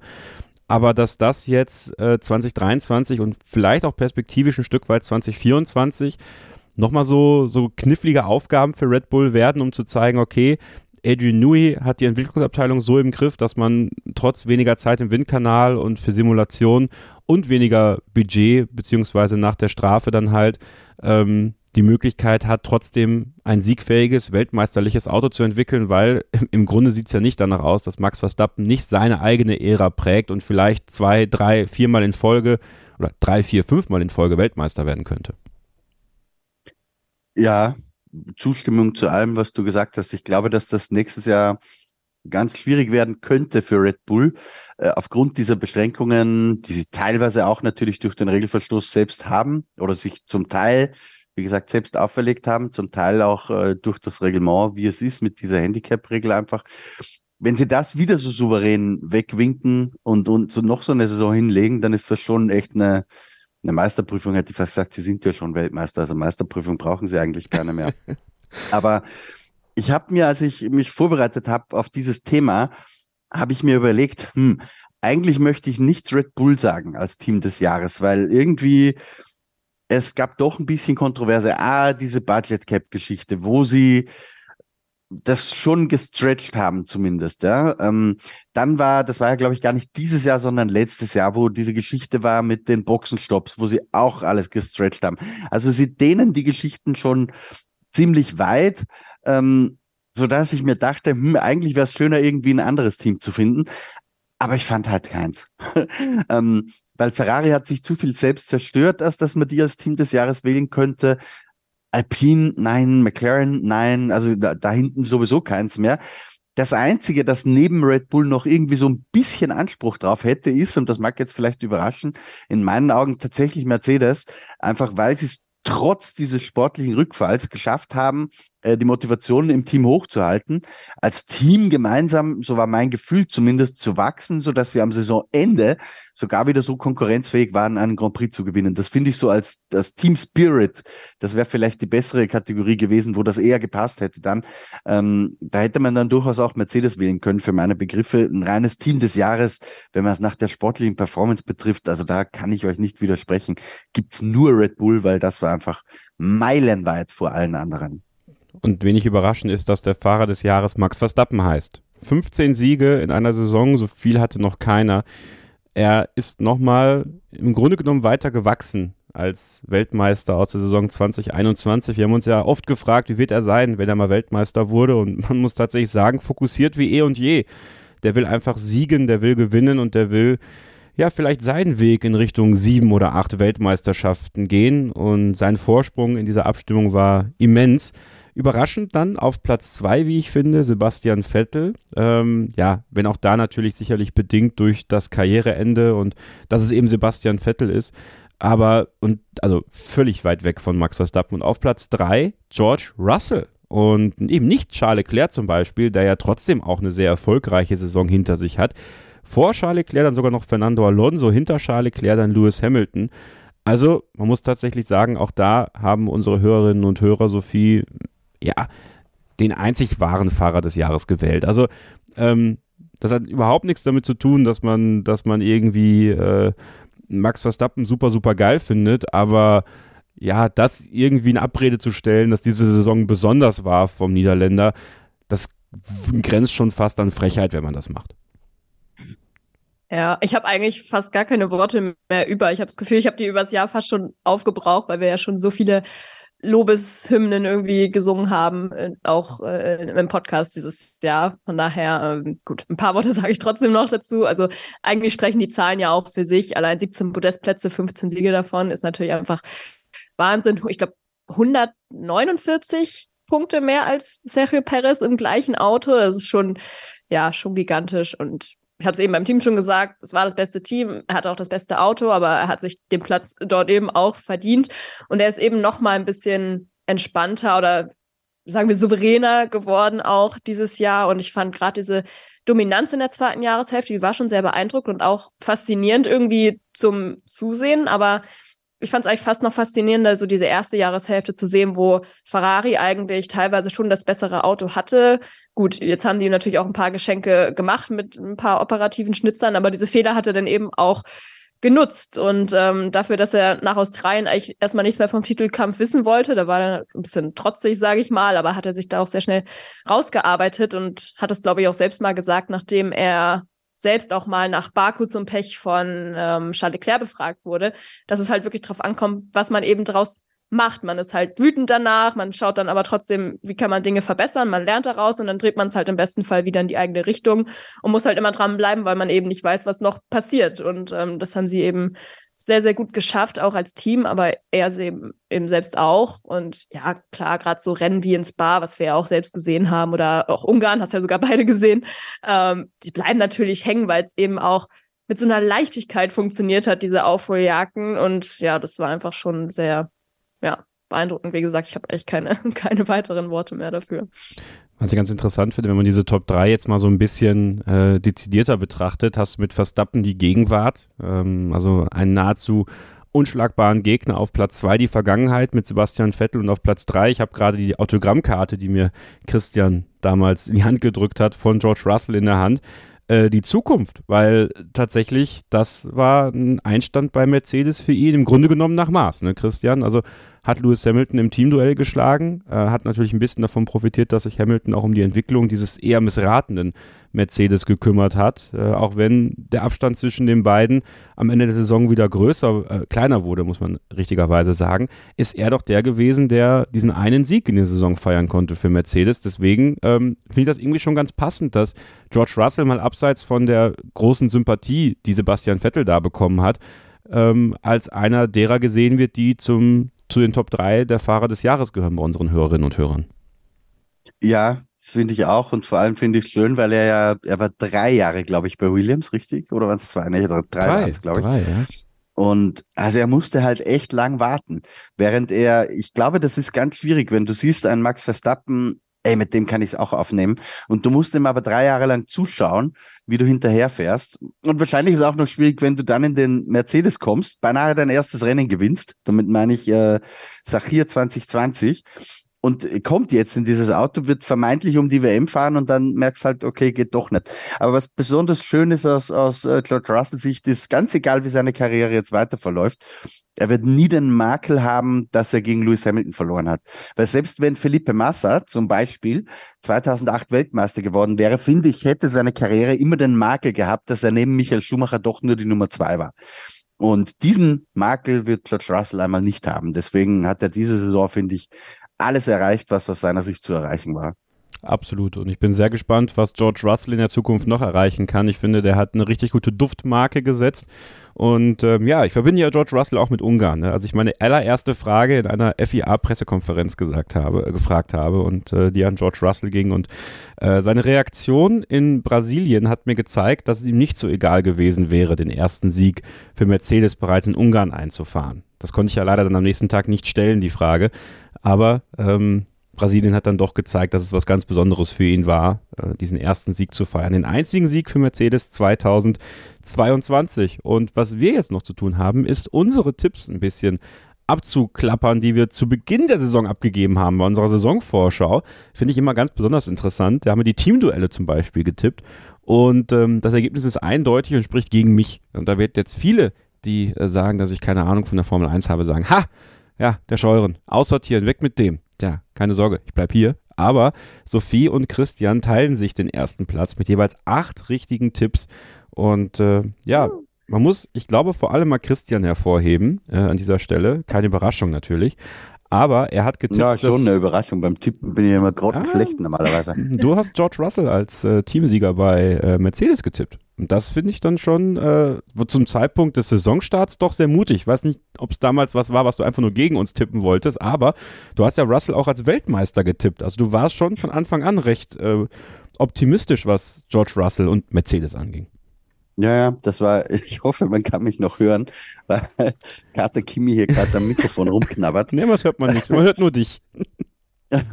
aber nee, das, das habe ich schon irgendwie, was heißt erwartet, aber ich sage ja immer, die Großen kommen wo rein und Lewis Hamilton war es ja auch so, der ist ja auch neben Fernando Alonso nicht untergegangen und das habe ich einfach George Russell schon auch zugetraut. Also das nehme ich mir schon so ein bisschen auf die Brust. Natürlich mit WM-Titel war die Prognose dann ja trotzdem wieder falsch. Das stimmt, tatsächlich. Äh, ich schaue mal gerade noch, was vielleicht äh, Sophias einzige richtig hatte. Sehe ich aber nichts. Also vieles Offensichtliche, sage ich mal. Christian hat dafür Mick Schumacher falschlicherweise als Haas-Team-Duell-Sieger gesehen. Äh, da haben Sophie und ich jeweils Kevin Magnussen gesagt, aber ansonsten Albon, Bottas, Vettel, Gasly, Norris, äh, Leclerc, ich habe Sainz ja vor Leclerc gesehen, das war ja auch Teil meiner Bold Predictions, das ist auch komplett nach hinten losgegangen. Wir alle haben Alonso als Sieger bei Alpine gesehen, wäre ja auch so gewesen, wäre nicht so oft ausgeschieden oder hätte technische Probleme gehabt. Ich habe Joe besser gesehen als Bottas. Ja, also ähm, alles in allem sehr erfolgreich für äh, die Fahrerwertung. Bei den Teams haben wir uns alle natürlich ein bisschen äh, schlecht angestellt, muss man ehrlicherweise sagen. Wir haben ja alle Mercedes als Weltmeister getippt das wissen wir, war nix. Ja? Äh, wir haben Red Bull jeweils Echt? auf Platz Alle drei. alle drei. Wir haben Ja. alle drei auch Okay. Red Bull auf Platz zwei und alle drei Red, Ferrari auf Platz drei und alle drei McLaren auf Platz vier getippt. Und alles war falsch. Das war, Also bei McLaren, ich war mir so sicher, das war, glaube ich, von allen Predictions, die ich gemacht habe, die, wo ich gedacht habe, ja, auch. das ist, das muss wenigstens stimmen. Ja. ja, tatsächlich. Und also da, es wird noch wilder, sage ich euch. Denn äh, auf Platz fünf habe ich Aston Martin getippt und ihr beide Alpha Tauri. Also das war auch nicht viel. Dann auf Platz 6 habe ich Alpha Tauri, Sophie Alpin und Christian Esten getippt. Ich gucke mal, ob wir zumindest hinten was richtig haben. Ähm, ich denke nämlich, dass äh, Aber Aston auf Platz 6 ist ja gar nicht so verkehrt, oder? Siebter wurden die am Ende. ja, die wurden Ja. siebter. Ja, ja. Also, War gar nicht so schlecht. Und Punkt Das- gleich mit Alfa Romeo, oder? ja, und das hat Sophie richtig Ah, getippt. siehst du, das ist ja fast, fast Also- korrekt. Sophie hat Aston auf dem richtigen getippt. Ich glaube, das ist auch tatsächlich der einzige Tipp, der wirklich komplett Das richtig einzige, aufging. ja. Ja, weil wir haben Williams alle ein bisschen zu gut gesehen. Ähm, ich habe Alpha zu schlecht gesehen. Ähm, ja, und Haas. Alpha auf 10, oder? Ja, du hast Boah. Alpha auf 10 und ich auch. Und äh, Christian hat Haas auf 10. Hat auch nicht geklappt. Gut, das mit den Teams müssen wir nochmal besser machen nächstes Jahr. Also das war das Jahr Das ist davor aber auch schon schwer besser. vom neuen Reglement, also wirklich. Gut, dass wir nicht gewettet haben. Das ist vielleicht Ja, ich wollte gerade sagen, wir, wir könnten nächstes Jahr wieder so eine Abnehm-Kombi-Wette machen, weil da hat Sophie de facto keine Chance, weil sie kann nichts abnehmen, wir aber schon. Gut, das stimmt, das stimmt, das stimmt. Ähm, dann haben wir noch die meisten Ausfälle. Achso, Fahrerweltmeister haben ähm, Sophie und ich Hamilton getippt, äh, Christian George Russell. Wisst ihr selber. Und bei den meisten Ausfällen, da haben wir getippt ähm, Sophie Magnussen, Christian Joe und ich Bottas. Es waren am Ende Carlos Sainz und Yuki Tsunoda mit jeweils sechs Ausfällen. Dann habe ich noch ein bisschen recherchiert. Alfa Romeo hatte alleine zehn Ausfälle diese Saison. Und ähm, ja, die meisten Motorenausfälle beziehungsweise Ausfälle ähm, mit Beteiligung äh, derer Motoren war natürlich Ferrari mit 26 Ausfällen in einer Saison. Das ist äh, auch mal was. Dann äh, die Überraschung der Saison. Ich denke, das können sich Sophie und ich nicht nehmen. Ähm, da habe ich Joe gesagt und Sophie sagte Alex Albon. Obwohl, also Christian, du musst es jetzt entscheiden. Also sind Joe und Albon Überraschungen der Saison? Also ich würde sagen, fast nein. Also Na, da fällt es mir auch schwer. Aber so soll ich jetzt den? Schiedsrichter spielen? Weil Ja. ich finde, ja, Joe war jetzt ja auch nicht so überragend, wie er manchmal geredet wird und Elbern auch nicht, oder? Also bin aber vielleicht auch nicht der beste Schiedsrichter dafür. Ich glaube, du hast es richtig gemacht damals, Christian. Du hast nämlich einfach gar keinen Ja, gesagt. bei genau. der positiven Überraschung. Echt? Ja, Ja. das ist äh, Ja. ein guter Tipp gewesen. eigentlich. Ein bisschen Überraschung der Saison, aber im Negativen, so was ja, glaube ich, nicht gemeint war, vielleicht Pierre Gasly. ja, das stimmt. Ja. Das, ja, da gehe ich mit. Bei der Enttäuschung der Aber Saison. positiv, da müssten wir jetzt echt auf die auf den Wellenstand schauen. Mal. Na, ich finde, es gab keine Äh, positive Überraschung. Wirklich nicht. Nee, fand- Also fand, da war jetzt nichts, äh, wo man sagen würde, boah, das war jetzt so positiv. Ah, vielleicht ein bisschen Paris, aber nichts, was es total herausreißt. Dafür oder? hätte, er- dafür hätte er mehr Eier an manchen Situationen zeigen müssen. Ja, wahrscheinlich. Also, ich hasse diesen das Spruch. stimmt. Leute, Also so gesehen mein richtiger Tipp. Ja, Leute. also Ja. hast du gewonnen. Herzlichen Glückwunsch. Ich finde, bei der Enttäuschung der Saison haben wir aber alle drei gewonnen. Da haben äh, Sophie und ich Daniel Ricciardo genannt. Und äh, Lewis Hamilton hast du in den Ring geworfen. Und ich finde, wir alle drei haben damit recht. Ich finde, das waren zwei große Enttäuschungen der Saison. Ja, Hamilton muss man ein bisschen den Kontext wahrscheinlich mit einberechnen. Na, ich ne? fand Aber Hamilton ja. trotzdem, ich fand. Hamilton trotzdem enttäuschend. Ja, stimmt. Und ich glaube, Christian meinte damals auch, ich habe mir das vor ein paar Tagen irgendwie nochmal angehört, von wegen, er ist die Enttäuschung, wenn er von Russell geschlagen wird. Und das wurde Boah. er ja. Von daher stimmt das schon. Kontext ist immer wichtig. Ja. Ja. Wobei natürlich äh, schon so im Nachhinein betrachtet Ricciardo die, die größere Enttäuschung ist, finde ich. Ja, gut. Ja, okay. Gut. So, und dann haben wir noch Bold Predictions abgegeben. Ne? Da habe ich natürlich komplett in die Tonne gegriffen, muss man ganz ehrlich sagen. Mick fährt mit Ferrari aufs Podest, das war nix. Carlos Schlei Scheins schlägt Charles Leclerc äh, deutlicher als letzte Saison, das war auch nix. Und Joe gewinnt das Teamduell bei Alfa Romeo, das war auch nix. Mit Helmut Hiegemann muss ich noch was essen gehen, deswegen ähm, melde ich mich noch bei dir, Helmut. Und ähm, auch Christian, gut, äh, George Russell wird Weltmeister, das war nix. Und Sebastian Vettel gewinnt einen Grand Prix. Hat er sie richtig? Ja, Ja. das kann, kann schon sein, dass ich das mal gesagt habe. So ein Gut, war auch nix. war ja In bold. einem Chaosrennen meinte er aber. In einem Chaos. äh, Das, ich kann meine Schrift nicht lesen. Muss ich ehrlich sagen. Ich wusste nicht, was das hier sein soll. Äh, aber Sophie, also ich finde, da kann man jetzt wirklich mal sagen, Respekt. Alle drei Predictions, die du abgegeben hast, sind aufgegangen. Alle Fahrer holen Punkte. Also da habe ich jetzt mal Hülkenberg abgezogen. Äh, Ja, Also- ich meinte natürlich die Stammfahrer. Ich Genau. hoffe, dass das die mir durchgeht. mehr Doppelsiege von Red Bull als Mercedes. Ach, war nicht schwer im Nachhinein. Nee. Und ähm, Leclerc holt die meisten Pole Positions. Neun Stück hat er insgesamt geholt und es waren die meisten diese Saison. Und ich finde, das war jetzt nicht unbedingt abzusehen, dass er das tatsächlich schaffen würde. Also das fand ich war schon, Das stimmt. war schon Respekt. stark. Ja, Äh, wobei es irgendwie auch zeigt, wie wenig Vertrauen wir dann doch letztendlich in Ferrari hatten vor der Saison, oder? So Ja. ein bisschen, genau wie bei, bei den Doppel, mehr Doppelsiege für Red Bull als für Mercedes. Ich meine, das hat man ja auch in unseren Predictions von der WM gesehen. Wir haben ja sehr stark an Mercedes geglaubt. Also das war ja wirklich bei weitem nichts. Ich glaube, Mercedes hatte einen, Brasilien. Red Bull hat fünf. Ich meine, gut, jetzt im Nachhinein, ne, brauchen wir nicht drüber reden. Aber äh, zeigt auf jeden Fall, was ich vor der Saison gedacht habe. Im Nachhinein war es halt überhaupt nicht bold. Aber ich nehme es natürlich trotzdem gerne genau. entgegen. Nimm's doch einfach mal an. So, dein kleiner Award für diese Saison. Äh, die besten Predictions unserer Bold Predictions gemacht. Das war das Starting Grid Jahr 2022. Es hat mir sehr viel Spaß gemacht und ich bedanke mich für ein aufregendes, für ein interessantes und für ein doch spannendes Jahr 2022 bei unserem Experten, dem Chefredakteur vom Motorsport Network Deutschland, Christian Nimmervoll. Wünsche dir und deiner Familie noch schöne Feiertage, einen guten Rutsch ins neue Jahr und ein erfolgreiches und gesundes 2023, denn wir brauchen dich natürlich hier im Podcast, aber die vielen Leserinnen und Leser da draußen brauchen auch deinen Content auf formel1.de, de.motorsport.com und motorsporttotal.com und natürlich ich brauche dich ganz persönlich äh, in den YouTube-Livestreams, denn äh, da freue ich mich auch schon nächstes Jahr wieder drauf, die mit dir machen zu dürfen. Ja, der Dank liegt ganz auf meiner Seite. Ähm, wenn man es Beruf nennen kann, über die Formel 1 zu reden, gibt schlimmere Schicksale. Und gerade wenn es mit so netten Menschen wie mit euch ist. Also hat mir immer Spaß gemacht.